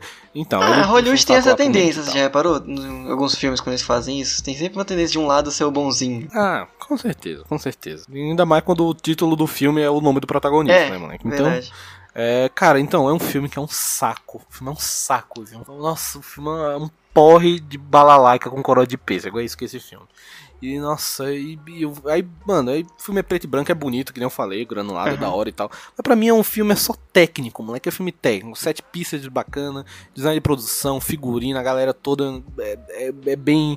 É bem representado na época aquele lá, anos trinta, anos quarenta e tal, não sei o que. Mas, moleque, o filme é um, uma, ai, é um então, saco. Você não acha que foi isso? Do quê? A ideia dos caras falar assim, olha, esse filme não vai ganhar o Oscar, porque já vimos que passou, mas... pelos detalhes técnicos, ele vai sair levando alguma coisa. Então já é ótimo pra gente. Não, mas pelos técnicos, eu até acho... Pelos técnicos, eu acho até justo indicar o cara. Porque realmente, tecnicamente, o filme é muito bom. Mas pra mim então, é só isso. Então, eu tô falando técnico. Assim, esse filme foi criado pra levar esses detalhes de Oscar, sabe? Quase, em si. Ah, com certeza. Com certeza, com certeza. Ele já foi... É Oscar bait, assim, só que é Oscar bait com é, então, uma qualidade. Oscar bait tá pra certas categorias específicas. Porque, tipo, o roteiro em si, a história, você se perde muito na história. E é muito referência de uma época específica demais. Você tem que ter uns setenta, noventa anos pra você pegar é. aquilo. Porque misericórdia. Não, e, Mark, nossa, eu não podia me desinteressar mais por essa história. A história sobre o roteiro, a história do, da criação, dos batidores, do roteiro de Cidadão Kane. Nossa, eu podia, podia ser mais interessante. E não acontece nada demais pra, pra mim, ser tão marcante então, tipo, assim, sabe? Tipo, não teve uma grande treta. Não, não acontece nada demais. Não, não tem nada demais. Ainda tem um, um andamento lá político da época que só desrespeita a época dos Estados Unidos, então... Mano, o nego fala que, ai, Birdman, fica pegando um pé de... O nego, o pessoal pega no pé de Birdman, né? Ai, porque Birdman é pretencioso, que é isso aqui. Eu adoro Birdman, acho incrível. Eu não caguei, pra mim é uma carta de amor ao teatro, à atuação, acho incrível Birdman. O nego fica chamando de pretencioso, não sei o que. Mano, pretencioso é Mank. Mank pra mim cheira, exala, exala pretensão, moleque. É um filme feito no algoritmo de Oscar, mano. Que nem você falou. É um filme feito dentro do algoritmo de Oscar. Aí você pensa assim que vai ter, tipo, um, um problema por causa de bebida, porque, pelo que parece, o personagem tem um contexto com bebida, mas não, não tem isso de... Ah... É, ele tem um... É, ele, é, ele é alcoólatra e fala umas merda porque tá bêbado. É isso, e... normal. É isso. Todo bêbado aí faz no isso. Final, aí no final aparece uma cartela assim, ah, depois de onze anos ele ter ganhado o Oscar pro Cidadão Kane, ele morreu de alcoolismo e tal, é isso. Mas, mano, o nosso filme... Ai, o Gary Oldman tá bem, mas beleza, tá ligado? Já é um ator rodado, um ator bem estabelecido na indústria, já é oscarizado, então tá, beleza. Amanda Seyfried... É a melhor, pra mim, é uma das melhores atuações da carreira dela, mas também ela não faz... Atua... Aí vai comparar com o quê? Carta pra Julieta, mano? moleque. Vai comparar com Garota... Não é Menina Infernal? Garota Infernal? Ah, então beleza. É a melhor atuação dela, então. Parabéns. Então, tipo... Cara, mas... Ah, mano, não gostei, mano. Pra mim, pra mim esse David Fincher fez esse filme pra, né, homenagear o pai. Acho justo, vai lá, homenageia teu pai. Mas, mano, que filminho porre, mano. Você é louco. Se for por isso, é muito específico, né? Tipo, ah, eu fiz um filme pra homenagear meu pai. Só então, é simplesmente isso, não é mais nada esse filme. Você tem que ler. Nossa, tem que ler no título, no, como é que é a frase do diretor. Aí voltava isso em cima, é, no início do filme. Esse filme foi uma homenagem a meu pai, pronto. Aí seria isso. Simplesmente isso. É, é. É, tanto é que o, o pai dele tá acreditado como roteirista lá no filme e tal. Mesmo que muita coisa ele cortou do roteiro e ele mexeu no roteiro, mas ele tá acreditado é. como roteirista. Mas é isso, cara. Um filme, ó, mano. Esse filme, pra mim, é o. Ele é a representação do preconceito que o pessoal tem com o filme de Oscar, tá ligado? Ele é a encarnação disso. Ele é totalmente pretencioso. Filme preto e branco, preto e branco é bonito, é da hora, beleza, remete ao filme da época, mas tipo, o pessoal não gosta, já, já tem aquela, aquele, aquele pessoal que tem preconceito com uhum. filme de arte, tá ligado? Ele, pra mim, ele faz jus a todo esse preconceito, moleque. Ele, faz, ele dá razão pro cara que prefere ver um Transformer, ver um John Wick, do que ver isso. É, eu dou razão pra ele, moleque. Eu também prefiro ver um John Wick do que ver... É, e, e nesse ponto eu dou, eu dou crédito pra um cara que prefere, moleque. Ver, ver Vingadores, aí vem Scorsese cagar regra que não é cinema. Mas, mano, se Mank é cinema, eu prefiro não... Eu prefiro o parque de diversão que é Marvel, então. Porque, mano, não dá. Não dá pra mim... Bem que não gostei, pra mim é tudo é a apresentação negativa do que o Oscar deveria ser, que é esse filme metido a besta pra caraca, putizeira no mau sentido. Então não gosto, não gosto mesmo, não gostei, David Fincher, tu me perdoa, mas pelo amor de Deus, faz outro, faz, faz outro filme aí, Seven, faz outra, vai, não, vai na tua pegada aí de suspense, serial killer, porque isso aí não... E outra coisa, não importa o que fale, eu não vou acreditar que o Orson era tão ruim assim, pra mim o Orson é maravilhoso, todos os filmes dele são incríveis. Eu quero que se lasque. É, é paga um pau pra ele também. Paga um pau pra ele também. Mas ele pode ser um... No... Ele... ele pode ter sido um nojento. Vamos supor que ele foi um nojento na vida real. Artisticamente falando, uhum. Mano, você é fã da arte do cara, não do cara em si. Então, tipo, mano, é o Kubrick. Kubrick, o nego falava que Kubrick era o Satanás no set, meu amigo. Falava que era o demônio, moleque. E um dos, e o nego considera um dos melhores diretores de todos os tempos. Então você tem que separar a arte do artista. Não, o próprio... Quando eu vi... Eu, eu vi o Cidadão Kane quando eu tava mais entusiasmado pra ver os grandes clássicos e tal. Só que antes eu vi um... um tipo, um mini documentário explicando por que Cidadão Kane é Cidadão Kane. E, mano, muita, muito jogo de câmera. Aquele negócio que você vê a câmera tá do lado de fora, vai se aproximando da casa, se aproximando... Aí chega na janela, atravessa a janela e chega no personagem. Mano, até a novela das oito hoje faz isso, beleza. Mas na época era uma, mano, era uma revolução esse, esse estilo de filmar, de, da câmera atravessar a janela, coisa, coisa na edição, coisa... Mano, é, mano, realmente o cara era, era diferenciado, tá ligado? Então, ah, eles meio que, entre aspas, vina, vilanizaram lá o Orson Welles e tal, mas ah, beleza, vai. Eu já não tava gostando é. do filme mesmo. Então. E então, o próximo filme eu vou falar logo. Próximo, né? Eu tirar o gosto amargo, vou ter que ver, mano. Debi Lodge pra tirar o gosto amargo desse...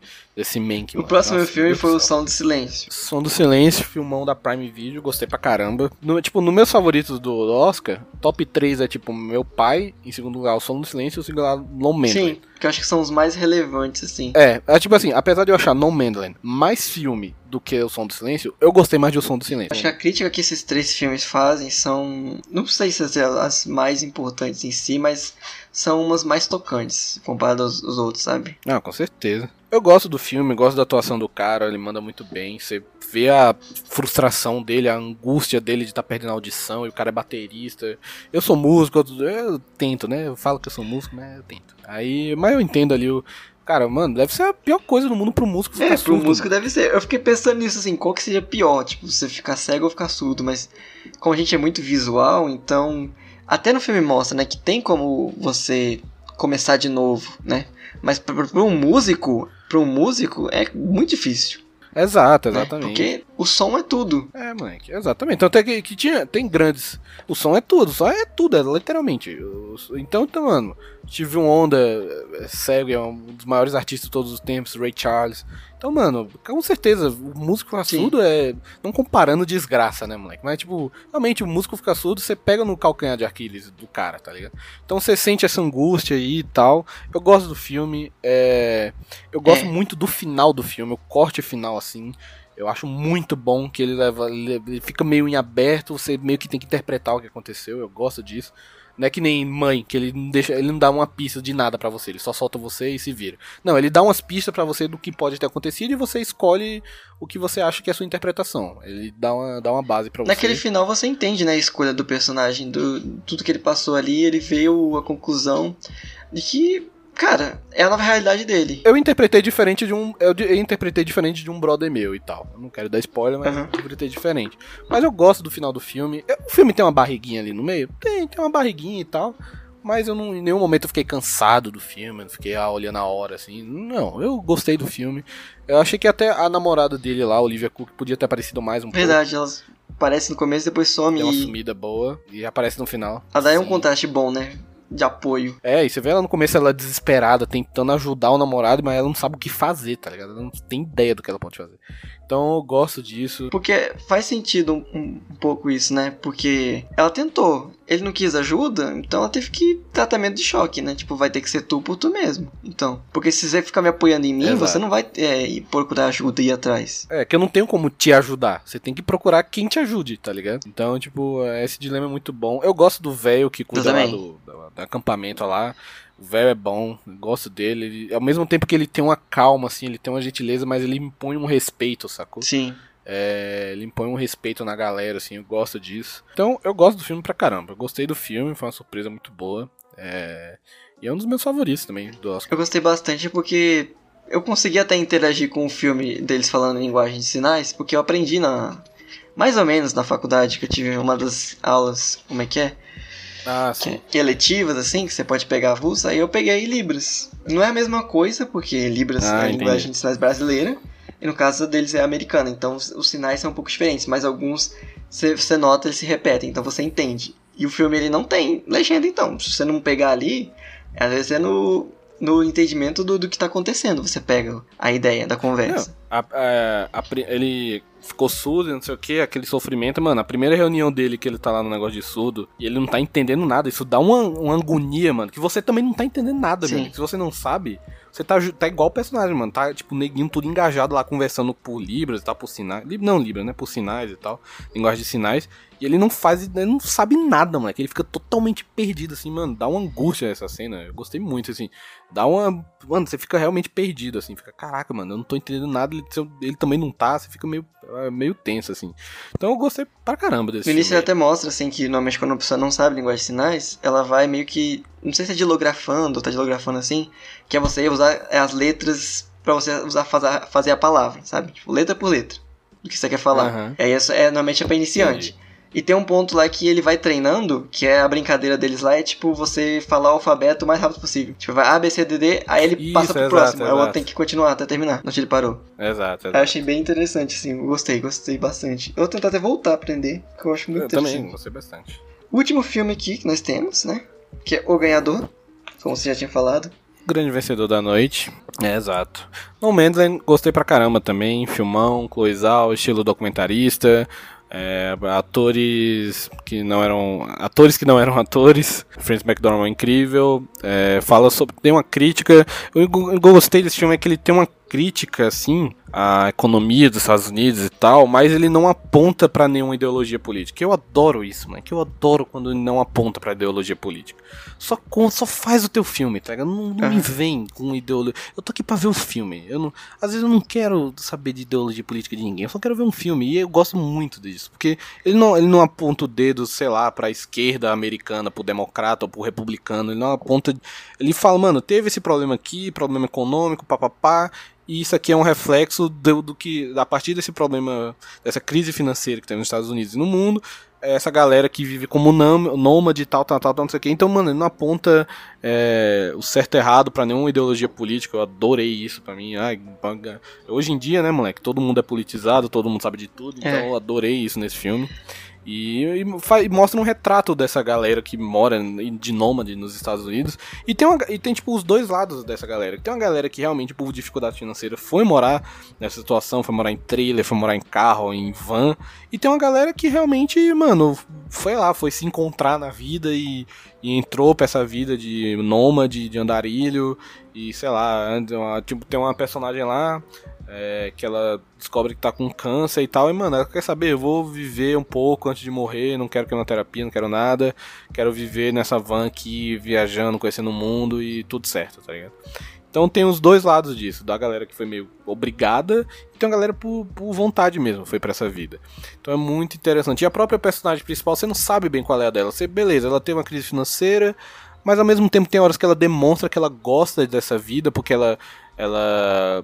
Elas, por exemplo, tem uma cena lá que um, uma, um amigo dela lá chama ela pra morar numa casa, só que você vê que ela não aceita querer morar na casa com a família dele e tal, ela, ela renega isso, você não sabe muito bem porquê, se ela acha que vai ser um incômodo, se ela não, não se vê mais nessa vida. Tem outra hora que ela entra num trailer lá, um, tá rolando uma feira de, desses trailers, dessas mega van lá americana. Aí ela entra numa van que, e ela fica sonhando, nossa, já pensou cair na estrada com uma van dessa, não sei o que. Só que tem uma hora que ela, você vê a solidão, é, o perrengue que ela passa, então você não sabe direito também qual é a da personagem principal, assim. Se ela gosta, se ela não gosta, tem hora que ela tá mais contemplativa e ela tá nadando pelada lá no lago e tipo, contemplativa pra caraca, e tem hora que ela acha uma merda e passa uns perrengues. Tem, assim, então eu gosto dessa, dessa ambiguidade. Ele tem, é, pra dar um contexto, né, que ele vai passar sobre, durante a crise de dois mil e oito, crise financeira, nos Estados Unidos. Isso, crise financeira. E então, do jeito que você falou, ele tem uma pegada meio Into the Wild, né? Total, total. É, não, e eu, eu gostei do filme pra caramba. É um, é um filme também que é meio... É uma pegada meio Minari, assim, também, que não tem grandes reviravoltas e tal. Você tá acompanhando esse trecho uhum. da vida dessa mulher e é isso, não tem grandes coisas assim e tal. Mas eu achei de um magnetismo, assim, sacou? A interpretação da Frances McDormand é muito boa. Aquele, ele conta um pouco daquele universo, de como aquelas pessoas vivem. E é, uma, é de uma naturalidade, moleque. Tem umas cenas, assim, que, mano, você não sabe o que é que, o que, é que pode ter sido roteirizado, o que é que não, o que é que foi improviso, o que é que não foi. Porque é, é muito natural, assim. É muito, muito real, assim, muito verdadeiro. Então, eu gostei pra caramba desse filme. Fico feliz que ele ganhou, apesar do Meu Pai ser meu favorito. Fico feliz que ele ganhou o Oscar de melhor filme. É um bom filme, não tem como falar que não é. É um filme muito bom, é excelente. Então, ah, fiquei feliz com a vitória, não me incomodou não. Não é que tipo Green Book, que eu gostei do filme, mas mano, não, até hoje não me desce Green Book ter ganhado de melhor filme. Moonlight. Né? Ah, é, é, como eu sou bitch, como eu sou bitch de La La Land, realmente eu preferia La La Land a Moonlight, mas, mas aí é questão mas pessoal. Tá, esses dois né? filmes... Tem uma galera aí que realmente, os cinéfilos aí... É. Preferem Moonlight, mas enfim, eu sou time lá. Esses dois filmes estavam par a par, então foi muito justa a vitória dele. Eu vou procurar pra ver, Gost... achei bem interessante a ideia. E é simplesmente uma história, né? É, eu fiquei com medo de um Mank ganhar do nada. Fiquei, não vou... Aí não seria vou outro mentir, programa isso aqui. Enfim. Não, moleque, se o Mank, moleque, se o Mank ganha, o Oscar ia voltar, atrasar uns dez anos de novo. Ia começar do zero. And the Oscar goes to... The Oscar goes to... Deixa eu só falar um pouco... Eu vou falar só um pouquinho da cerimônia. Ah, cerimônia. Só pra fechar. Sim, pra fechar. Você assistiu mesmo? Você assistiu a cerimônia ou você deu só uma bisoiada? Eu vi pedaços, assim, em si, porque tem aquelas... Parece o super... Os futebol americano, que é tipo, mostra uma cena, intervalo. Mostra a cena, intervalo. É, acho que era dois prêmios, intervalo, dois prêmios, intervalo, é. dois prêmios, intervalo. Eu, eu vi... E tipo assim, os do... primeiro que não foi no... A cerimônia não foi no Dolby Theater, lá no teatro chinês, Dolby não sei o que, lá uhum. em Los Angeles. Foi em outro lugar lá, que é um lugar menor, que porque meio... que eu percebi meio que só foi quem era a galera que era indicada, só foi quem é, é indicado e a galera que tá representando ali meio que ah, acabou, entendi. Tá ligado? Não teve aquela galera do B T, teve um, não teve uma, porque não podia mesmo, então meio que só foi quem foi é, indicado mesmo. É mesmo que todo mundo lá esteja e já vacinado, acabou. Né? É. Mas mesmo assim, eu acho que eles quiseram mostrar, tipo, é, não, bem feito. É, exatamente. É a, respo- a responsabilidade, sim. Né? A responsabilidade enquanto programa. Então, tipo, foi, um, foi num lugarzinho menor, assim, parecendo um barzinho bem intimista, eu gostei eu dessa pegada. E nas duas primeiras horas do Oscar, tava legal, porque primeiro, botaram um, um D J lá pra... botaram um D J lá pra conduzir a, a, a cerimônia, e mano, o D J lá no negão mó style. D J Azeitona. E fi, o bicho deixou a galera falar o discurso o tanto que quis, mano, que não subiu música pra ninguém. Tanto que ninguém quis falar, ele deixou falar, não encheu o saco de todo mundo, eu achei isso incrível, moleque. Porque às vezes um melhor ator, melhor atriz ganha, beleza, é, a galera dá mais né? um tempo. Mas, porra, o cara lá do curta documentário ganhou e quer falar uma parada, não, tem trinta segundos, coitado. E, mano, ele deu tempo pra todo mundo, tanto que ninguém quis falar, falou e acabou. Então teve ótimos discursos, o discurso lá da veinha Tchan Tchan Tchan Tchan foi muito legal, moleque. Ela é muito carismática. Ela ficou zoando que ninguém não sabe falar o nome dela, mas dessa vez estão, a galera tá perdoada. A, a própria, o próprio discurso do Daniel Kaluuya foi muito bom, muito forte. Teve um pouco de comédia, foi engraçado também, fez uma brincadeira, uma comédia e tal. E até o cara que ganhou de melhor documentário, que foi, acho que o diretor, é, a filha dele...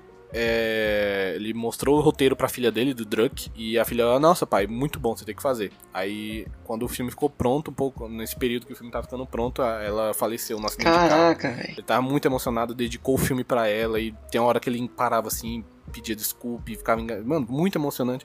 Pô, por que fica limitando a galera? Mano, a galera só vai ter esse momento, se pá, na vida pra agradecer. Assim, verdade, pra quando vai momento, conseguir de novo. Os cara fica e vai ser outra história, né? Outras pessoas. É, exatamente. Quem... Quanta... E quantos Francis McDormand vai subir três vezes lá pra agradecer um prêmio? Então, tipo, mano, deixa os caras falar. Eu gostei. Eu acho que o negão lá que tava no D J ficou mais de boa. Aí, mano, deixa o neguinho falar mesmo, gostei pra caraca disso aí, deixa o neguinho falar, beleza. Aí essas duas primeiras horas do Oscar tava incrível, eu achei... Incrível não, tava bom, né? É porque é Oscar, né, moleque? Mesmo assim encheu o saco. E tava, né? Até rapidinho, né? Eu achei interessante isso. Tava rápido, porque não tem... É porque desde dois mil e vinte não tem host, não tem mais host, é tipo... Chegando, ah, bem-vindos ao Oscar, papapá prêmio, papapá prêmio, papapá prêmio. Só chama prêmio, prêmio, prêmio. Ainda prêmio, bem, porque, host. Nossa... Eu gostava do host, mas realmente o host, moleque, o Oscar já demora. Com o host, então, fazendo piada, mano. Não, não, não era assim, piada, do nada fazer umas performance, ia aparecer a gente no palco fazendo as piadinhas. É, junto. Pois é. Exato, exato. E aí, tipo, já desde dois mil e vinte já não tinha, esse ano também não teve, então ligeiro, ligeiro, ligeiro, ligeiro. Aí, tipo, mano, as duas primeiras horas tava de boa, tava nessa pegada intimista, tal, só a galerinha ali, o pessoal agradecendo tanto tempo que quisesse, tava de boa. Moleque, aí quando entrou na terceira hora, moleque, do nada inventaram umas brincadeirinhas lá de quiz de música, não sei o que, o D J, coitado. Foi nessa hora que botaram eu... ele pra fazer umas... tava vendo. Quiz de música. Mano, aí deu uma vergonha alheia, moleque, porque, tipo, a Glenn Close, o cara, tipo, chegou assim... A Glenn Close virou, moleque, pra mesa, assim, tipo, cagou pro cara, assim, tipo, mano, não quero participar. Foi, aí ele chamou ela. Tipo, o neguinho não tava querendo participar, aí tem que tava querendo participar, e ficou um clima meio vergonha alheia, umas piadas sem graça. Mano, em vez de você fazer, em vez do Oscar, dos produtores lá do Oscar, fazer essa parada... Mano, corta isso, só vai pros prêmios. Já não é pra ter rosto, não é pra ter rosto, não é pra ter graça, não é pra ter piada, é pra ter prêmio, acabou. Aí beleza, aí fez isso aí, só que fez a piadinha, fez a gracinha lá, vergonha alheia, hahaha, kkk, lol. Aí fez essa piadinha, moleque. Aí do nada entrou em memória, moleque. Entrou a homenagem pra galera que morreu. Aí tipo, mano, como é que você me quebra o clima desse jeito, velho? Você tá fazendo uma piadinha, momento descontraído, que agora em memória, aí mostra a galera. Acho que o cara passou muito do tempo, aí teve que correr. Falou, não, corta logo pra memória aí, vai. Nossa, não, aí o nego reclamou do in memória. Tipo assim, teve, um, teve só os flashes da galera aparecendo rapidão, Christopher Plummer, não sei o que, papapá. Aí quando foi Sean Connery, aí demorou mais um, aí demorou, sei lá, cinco segundos. Quando foi Chadwick uhum. Boseman, cinco segundos. Aí a galera achou meio tipo, mano, ou é cinco segundos pra todo mundo, porque tempo tinha, era só tirar essa palhaçada, essa brincadeira que vocês fizeram, ou, ou tipo, tipo, tinha cinco segundos pra todo mundo, ou três segundos pra todo mundo, ou, mano, que, porque, tipo, fica parecendo, ah, então quer dizer que Sean Connery e Chadwick Boseman é mais importante do que, sei lá, o roteirista centenário que morreu e tal, então, tipo... É, é meio, é meio chato, sacou? É meio, mano, ficar agilizando lá com, em memória, moleque, correndo, comendo no centro lá na carreira, aí Chadwick Boseman demora mais um pouco, aí Sean Connery demora mais um pouco, e mano, é, é meio chato de ver, pois é, meio chato, concordo. É, tinha uns atores lá que eu conhecia, que passou rapidão assim, falei, caraca, como assim? É, o próprio Christopher Plummer, moleque, parecia um flash assim, pum. E foi. Ainda a galera ainda falou que faltou uma galera lá, que aí eu já não sei tanto, uma galera da indústria que faltou, faltou uns nomes de peso. E, te, e tipo, mano, era só tirar essa palhaçada desse quiz de música que ninguém pediu e botar mais tempo do in-memória, tá ligado? Mano, faz uma rifa, faz lá, todo mundo ganha um número, aí no final a gente sorteia umas coisas. Nossa, é. Outro programa, bem melhor. Pô, é, vai ser tudo feliz. Não enche o saco. É, não enche o saco, exatamente. Aí, moleque, aí beleza, aí veio a parada mais bizarra dos últimos Oscars, moleque. Mano, eles botaram a categoria de melhor filme pra não ser a última da noite, pra ser a antepenúltima da noite. E eu fiquei, mano... Eu fiquei chocado também, poxa. É, tipo, ai, melhor filme já? Mas é o quê? Mas tipo, não, é não teve, eu pensei que eu tinha ator, perdido. Aí eu falei, mano, como assim, mano? Os caras. Mano, é, tipo, eu vi uns, uns cinéfilos mesmo.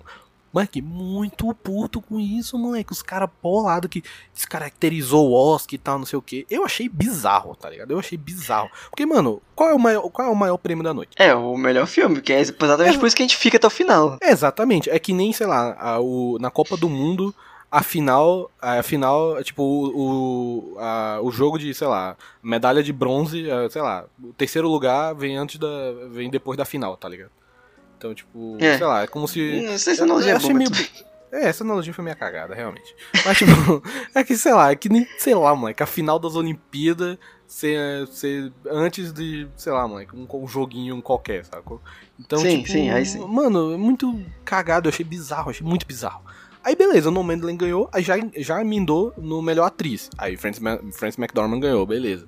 Aí, emendou no melhor ator. Aí, moleque, contrariando todas as apostas, Anthony Hopkins ganhou. Fiquei feliz porque ele ganhou, porque eu acho que ele realmente merecia.